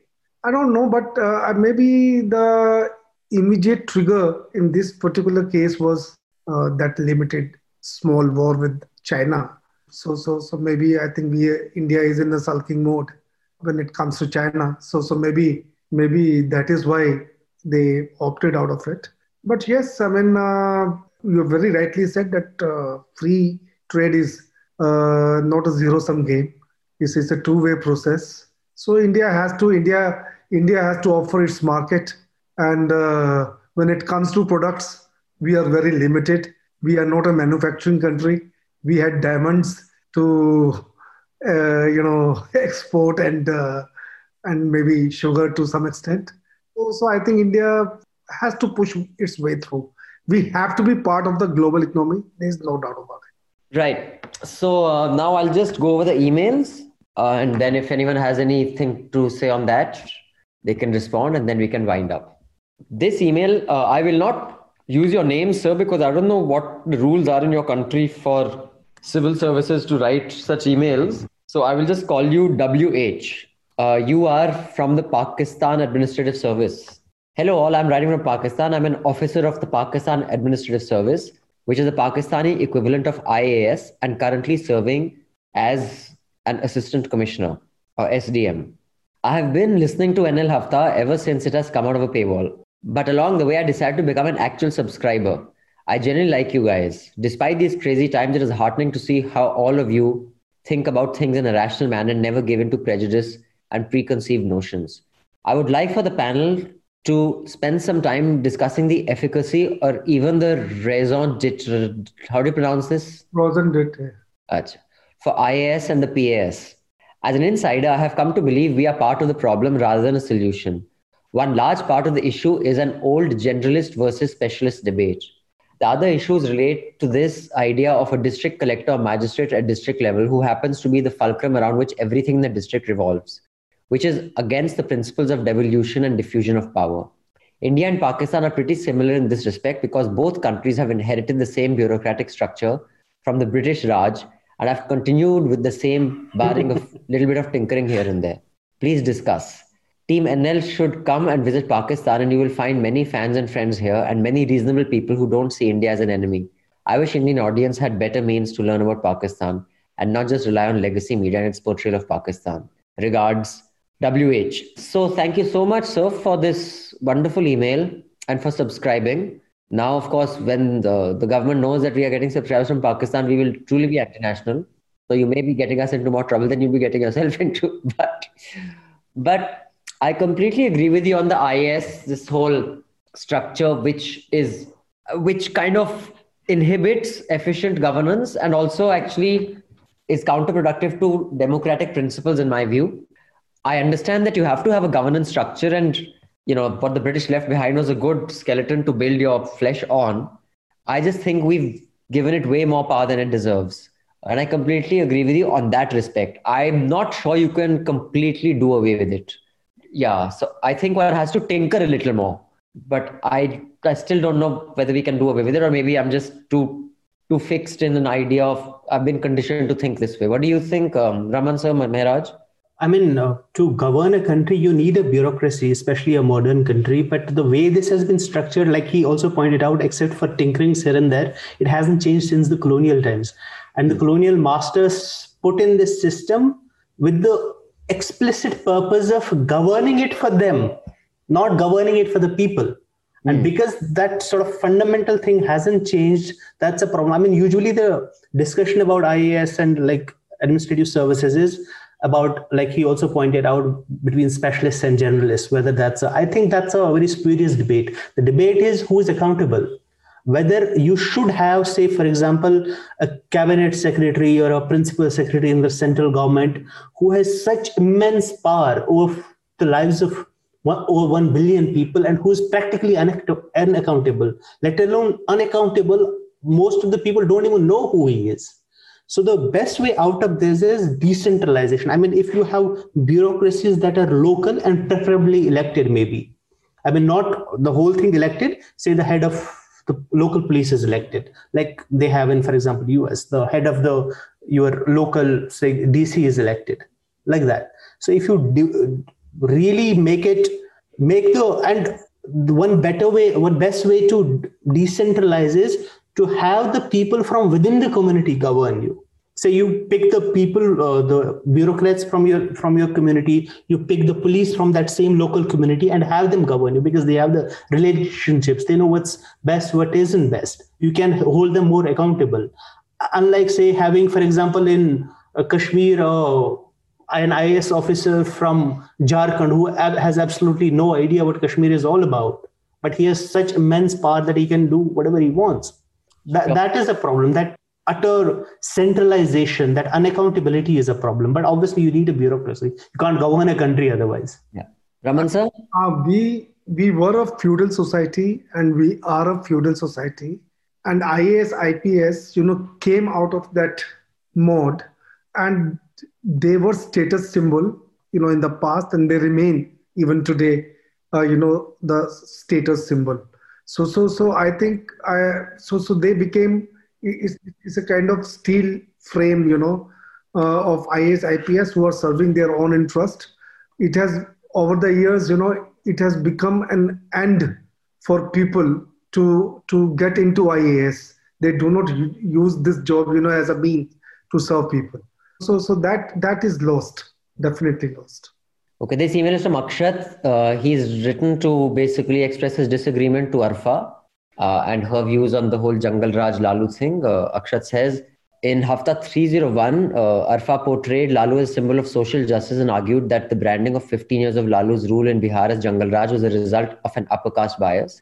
While it is true that people belonging to OBC and SC communities were persecuted and marginalized under the governments which existed before Lalu, but Ms. Arfa has given a free pass to Lalu by conveniently comparing him to governments which existed before him. This argument is flawed because those governments are mostly Congress and they were hardly relevant in today's Bihar. Instead, Lalu's regime should be compared to Nitish's 15 years in Bihar, and it is in this context that the NDA terms Lalu's tenure as Jungle Raj. Nitish Kumar has been no less a poster boy of social justice than Lalu. In the last 15 years, he has reached out and found a solid support base in the extremely backward classes and women voters. Moreover, in spite of being an ally of the BJP, he has never been anti-Muslim and has enjoyed the support of a sizable chunk of Muslim votes. Not to forget, Bihar is the only NDA-ruled state which passed a resolution against CA and NRC. JDU also refused to support the decision of the Modi government to de-operationalize Article 370. So Nitish improved law and order, which were deteriorated drastically. So that is what Akshat says that Arfa's prescription um, and diagnosis of Bihar was something he disagrees with. Then Nidhi says, Dear Team Newslaundry, greetings and congratulations on making it to 300. The new website looks great and the mode of payment is insanely easy. I have been a long time listener since 2015 and now I'm a subscriber. Needless to say, I love and appreciate your new co- news content to the core. Sometimes I feel I have become too left leaning, so I switched gears to another podcast which bored me to death. I realized I can't even get hooked onto other Desi podcasts. Abhinandan is the soul of the show, which keeps me still listening from Hafta 24 to 300 and on. Thank you so much. Manisha's nuisance says, Wow, I have no words to appreciate which could fit and describe the brilliance of the show. Everyone at Newslaundry is entitled to a big round of applause for the in depth reporting and keeping us all fed with what's going on in the Indian news media. Thank you so much, Nidhi, and thank you for subscribing. I hope other people take their cue from you and learn and subscribe and pay to keep news free because when the public pays, the public is served. And those of you who've been watching, UP has a has an endless capacity to give ads. Today, there's Indian Express has like three full page ads. Yeah. I mean, I'm just blown away by the amount of yogi ads that have appeared across media. Whether you see on bloody this OpIndia website, Swarajya website, Indian Express, you turn on the TV, they have like half an hour shows on him. I mean, no wonder. And this is a state I just read, like when I was reading the headlines. Two young children, two young girls were killed and thrown in a well. Hmm. It's Cry, really- There's every day there's some horrible, horrific story like that coming out of that place. But yeah, ads, ads they do. Then Himanshu is written. Himanshu says, I'm a new subscriber and it's my third week of my Newslaundry subscription. I was a Mufat Khor for a very long time before even considering to subscribe. I'm glad you changed Himanshu and I hope other Mufat Khors are also listening to you. I'm writing this email to discuss the American election results. Now that the results have been called and Joe Biden is president elect, it still made me think what went wrong with these guys that even after taking all wrong steps during the pandemic, the Republicans still end up with 232 electoral votes and the Democrats lose seats in the House and are not able to flip the Senate. And now their fate to flip the Senate hangs by the runoff election to be held in Georgia. I would appreciate everyone's view on it. And my opinion, I think the woke Twitter SJWs, what are SJWs? I don't know what that means. Social justice warriors. Oh, social justice warriors. Okay. And those, that was Aditya, by the way, our producer. He's young, so he knows these things. He's woke. He's woke. He's a woke SJW. Yeah. And those people who constantly shame people on the basis of being politically incorrect, even in their older tweets, made it difficult for them. And to me, it seems that people, instead of electing government that will literally make them walk on eggshells in terms of political correctness, they decide to vote for the Republicans. I've added a few links at the end of my mail, which make my point. It's a BBC story on a professor who was in the middle of a storm due to then Bill Maher, of course, his last monologue was on this. Then NPR's article on it, and another link that explains your point. And this is a YouTube link. And the NPR article is an article called Latinx is a term, many Latinx. Okay, right. Well, I kind of agree and disagree with you, Himanshu. I think over like this over the top political correctness and all is a problem. But I think if that makes you vote for someone like Trump, then you did not need very much. Because I do think that, you know, being feeling claustrophobic because of too much of political correctness does not make you endorse complete idiots and complete hateful attitudes. I think for that you have to have a little bit of that in you. I mean, you know, I've told you, I've, I've held my nose and voted for Vajpayee in the past. I've kind of not happily, but I voted for, uh, you know, Mayawati in spite of some very offensive things they said. But I mean, I, I don't think I'll, you know, I can get myself to vote for someone who's out and out promoting hate just because I find political correctness problematic. So I, I'm not sure that's a convincing argument actually. And I saw Bill Maher's piece on it. I, I don't agree with him on that. Guys, what do you think? Um, but also, I think it's a little simplistic to say that people voted for Trump only because of this. If you see the polling data, he increased his leads even am- among Black people, Latin people, even LGBT people. The only people who didn't vote for him in as large numbers as the last time were actually educated white men. So this isn't just about this. The point is, I mean, if you really look at what did Joe Biden and Kamala Harris offer, that they were not Trump. Other than that, nothing. And now you see their the transition team they have built up, the new staff staff for the White House they have announced. It's the same parade of the the Wall Street crooks, the Silicon Valley lobbyists, the the warmongers. So what are they offering? So if you're going not going to offer people anything, Trump, see the thing with Trump was the last time he made promises. They were populist promises. He said, "We'll give you jobs here. We'll end all offshoring. We won't let China, China take your jobs." That was a powerful message for people. Like I was saying earlier, also for people in the uh, in the in in parts of America which had manufacturing bases and which were ripped out. So th- that appealed to them. Now I am worrying that if these guys don't do anything in the last four years, if it's just the same old Obama and Clinton stuff all over again, that message, and if Republicans are, say, for example, are a little wiser and they put up a candidate who doesn't have the baggage of Trump and who has the same message, but I mean, they'll crush Democrats. Because what are you offering voters? At the end of the day, you have to offer people something other than just fear mongering, the Trump and Russia gate and all that. Yeah, I, I, I mean, I kind of agree, but I, I don't think. And again, you know, like I think what Chitra said, most people don't strip things threadbare and analyze them like journalists or news professionals do. But the way Trump is behaving now, after this, if people still vote for him, I don't think they give a fuck about anything here. I mean, if a guy who is delegitimizing democracy and and you see the kind of things he's doing, what he's tweeting, what he's saying, what Lindsey Graham is doing, if you if if you have witnessed all this uh, and you as a American voter can see this, I don't think just because Kamala Harris and Biden have nothing to offer, I'll vote for these people because this guy can destroy democracy. And if I'm okay with that, then I don't even think being offered anything is going to save me. Then I'm fucked. My basic values are fucked.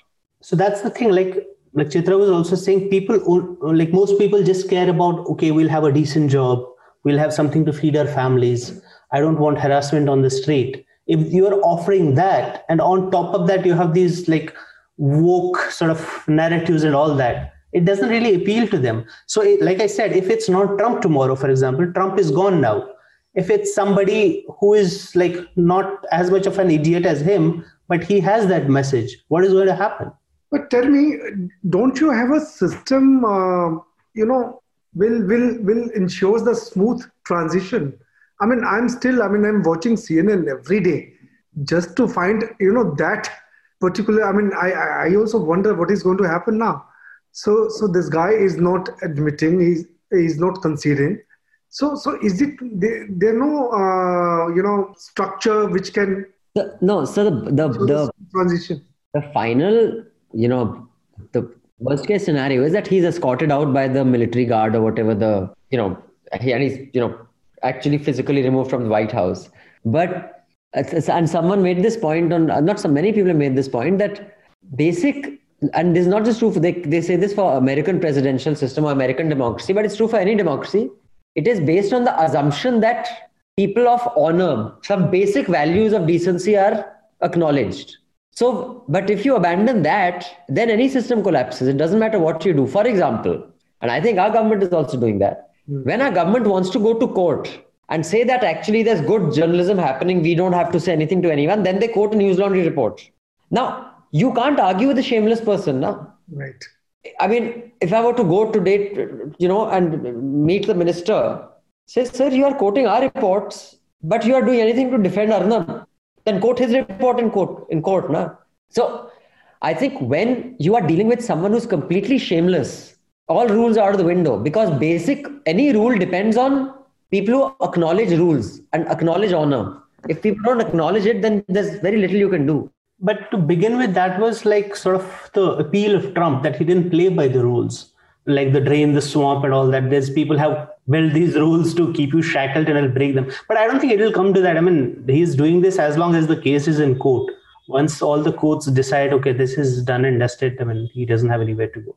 Let's see then this email is from Soumya, uh, who's a 25 year old research consultant working in the water sector. Earlier, I used to sporadically listen to Hafta during using my friend's account.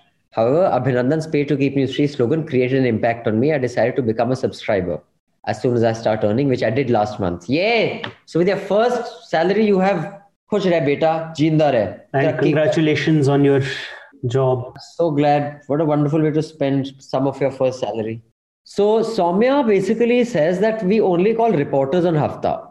But can there be a spe- separate session where public policies such as the Jal Jeevan Mission, Atal Bhujal Yojana, new education policy are discussed with a panel of public policy expert think tanks? These policies are never discussed critically on TV news channels. I have listened to a few snippets on some policies by the print, but did not find them useful. So, so Soumya says, could you please think about this? Well, Soumya, we could, but the thing is, Hafta was not supposed to be a, you know, a area expert kind of podcast. The whole charm and the whole thing of Hafta was news professionals, journalists, editors sitting around shooting, you know, their mouths off. It was not an area expert podcast, but that was supposed to be let's talk about, which clearly is really lagging behind. I mean, we have two that should be up hopefully in the next month. But that will have to be a separate podcast. I'll be honest, Hafta can't become that. Hafta will be reporters, editors, news professionals just discussing a bunch of stuff. And you've also gone on to say an observation NL does not show any ads as it is completely subscriber based. However, Abhinandan's frequent interventions to talk about the subscriber model sound like advertisements. of course, they are. So I believe we should advertise our product everywhere we can. But we won't take ads because news should not depend on ads. Right. Others can depend on ads. The media has, I mean, there's a journalistic sort of news professional term for this kind of ad. It's called house ad. House है हाँ ये हमारे घर की खेती है अपनी मूली अपने खेत में उगा रहे हैं तो this email is from Tanushree. I'll keep my email short. I've been reading with alarm about reports on pollution levels in North India skyrocketing during Diwali. I was wondering if the Hafta team would consider discussing briefly what measures are being taken and not by the government other than banning firecrackers. Who is to be held accountable, the central government or the state governments? Is it really the case that citizens do not consider rising pollution to be a major problem? or is it a lack of seriousness on the part of government officials? I came across a really interesting article on Scroll which details the efforts of this individual who took steps to reduce the levels of indoor air pollution and it was quite an interesting read. Once again, thank you for all the work you do. It, one of my previous mails had suggested Manisha's brain be scanned after watching Republic TV to assess the impact of consuming that shit on her brain. But once Abhinandan read that mail out loud, I realized that was quite rude of me to think Manisha as an experimental subject. no. I'm a neuroscience researcher, and I can sometimes forget not everything and everyone should be treated like a science experiment. That's perfectly fine, Tanushree. Thank you so much for your subscription. Thank you for your support. And the article you've linked to is how I created my own bubble of clean indoor air amid the toxic Delhi smog. And this is by Kaveri Hari- Haritas. Well, uh, if I were to blame one, I mean, you don't just blame one person, but I think in a place like Delhi, the central government has to step in while many would blame the Punjab government. Many blame Punjab, some will blame Haryana, some will blame Delhi chief minister. But because there are, I mean, pollution, it's the air which is coming from different states, you can't control it. The general policy around this has to be made by the center. I don't think you can leave it to the states. That's my view. Um, Raman sir, what do you think? Uh, I think so because uh, what is happening right now, the UP state they came up with their own laws. They have filed 1,000 FIRs against the farmers for burning the stubble. Mm. Okay. So likewise is happening in Haryana and Punjab also. So there is a lot of agitation among the farmers. Apparently, I think on 25th they are going to march, uh, you know, to Delhi on this issue. So I think center has to come up with a solid policy on this, and uh, the stockholders like farmers and all they have to be taken into confidence and their problems also have to be solved. So, so I, I totally agree with you. Yeah, clearly, because it's a multi state problem, so the response has to be coordinated. The unfortunate part is, I mean, this is all driven by apathy. The solutions that have been proposed, for example, to stubble burning, I mean, a few hundred crores and it's solved. That's all you need. Some mm. investment in machines and some persuading of the farmers. You don't need more than that. It's just that they're apathetic. They don't just don't care. Exactly. It's it's actually not that complicated a problem to solve. It's just that it's not as important as love jihad. But the problem is huge. I mean, pollution problem is huge. Yeah, yeah. But this parali burning specifically, I agree with you on the general problem. But specific parali burning, which is for this month and a half when it becomes really bad, it is not that difficult to solve it. Absolutely. But it's not a priority area. That's all. Even for example, like the pollution from thermal power plants I mean, so many solutions have been proposed, and they've just they just don't. I mean, there are rules in place for that. They just don't follow them. They don't implement them. So, uh, before I ask for everybody's recommendations, I want to remind you all again that do pay to keep news free. Please contribute to our legal fund. We have actually the last week when I appealed, we were just at 1 lakh 30. I think now we're at 3 lakh 80. So, thank you. Many of you are concerned about us. You want us to survive and you want us to prosper, and you are putting your money where your mouth is. Uh, you can buy a subscription for as lo- little as 300 rupees a month, and you can contribute to the legal fund for as little as 1000 rupees we will need all this to fight on all the battles that are coming and trust me there are lots coming so if you just want to sit around and whine about how you know horrible the media is and how it can't do anything you got to ask yourself what are you doing to fix that so on that note can i ask you for your recommendations please raman sir i just watched one uh, documentary called trial 4 uh, on netflix uh, this was uh, you know some uh, killing of uh, of a cop american white cop Milligan, I think was his name, in 1991. And then the two black 19 year old, 20 year old people were arrested. So this is their story. He was in the jail for 22 years for a crime that he did not commit. So, so it's, it's I think, 10 episodes, but very well made. Initially, I thought it is quite American American, so I may not, you know, like it but when I started just watching that, it was really engaging and it was beautiful.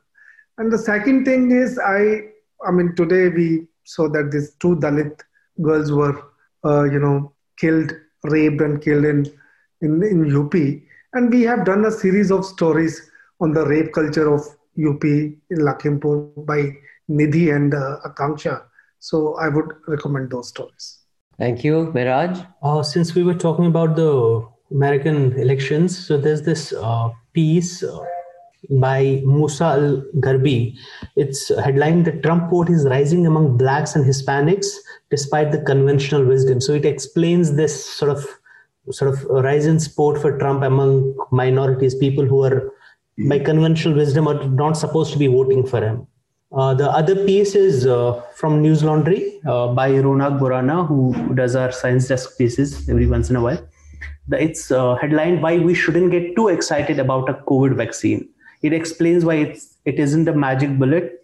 Even if we have a vaccine sometime in the next 3 4 months it'll take a while for the pandemic to be controlled by this vaccine right thanks mehraj my recommendations are two one is pratap bhanu mehta's editorial in the indian express it says the lordship their lordships and masters the supreme court was never perfect but the signs that are that it is slipping into judicial barbarism. I think it is a brave one to write. Beautiful. I'm glad he wrote that.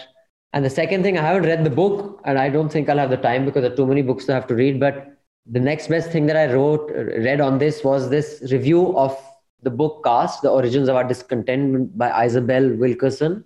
I was, it piqued my interest because I've heard it being discussed on a panel discussion.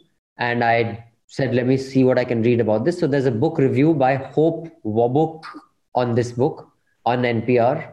Uh, do check it out. Gives you an idea what this book is about, and it. Uh, I hope when I have a little more time, I I will read this book. But that extract you read from it, comparing like white people with Brahmins in India, I thought that was a bit far fetched. But I obviously I'll have to read the book to understand the context and everything. Yeah, I think it's a. Also, if I I, I think that was a CNN. If you can um, if you could just get that person uh, who was talking about it, basically he was speaking about a like the larger the way it explains the discontent of the privileged i thought was very i thought was very accurate i, I think that is a reasonable kind of assumption that this is why the politics of the world is going the way it is yeah that's true i mean that's i mean the one of the primary drivers behind this love jihad thing and like intercaste yeah. marriage that's partly it so uh, do check out the book review if you can't read the book itself and thank you, Raman sir. I hope you're absolutely fine and your COVID has yes, no yes, yes. Left no lasting impression on you. I'm feeling a little weak, but I'm fine. I hope in another two weeks we can all sit yes. around the table. Yes, yes. yes. hopefully. Yes.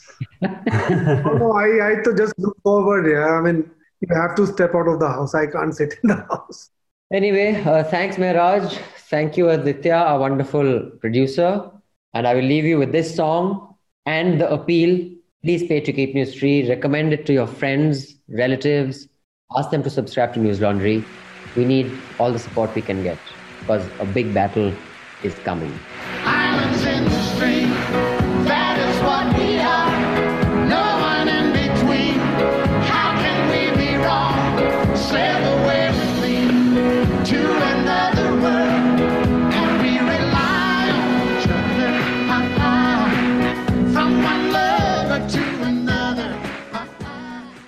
All the Newslaundry podcasts are available on Stitcher, iTunes, and any other podcast platform. Please subscribe to Newslaundry. Help us keep news independent. To catch all our podcasts on news, pop culture, current affairs, and sport, visit newslaundry.com. Follow us on Facebook, Twitter, and Instagram, and subscribe to our YouTube channel.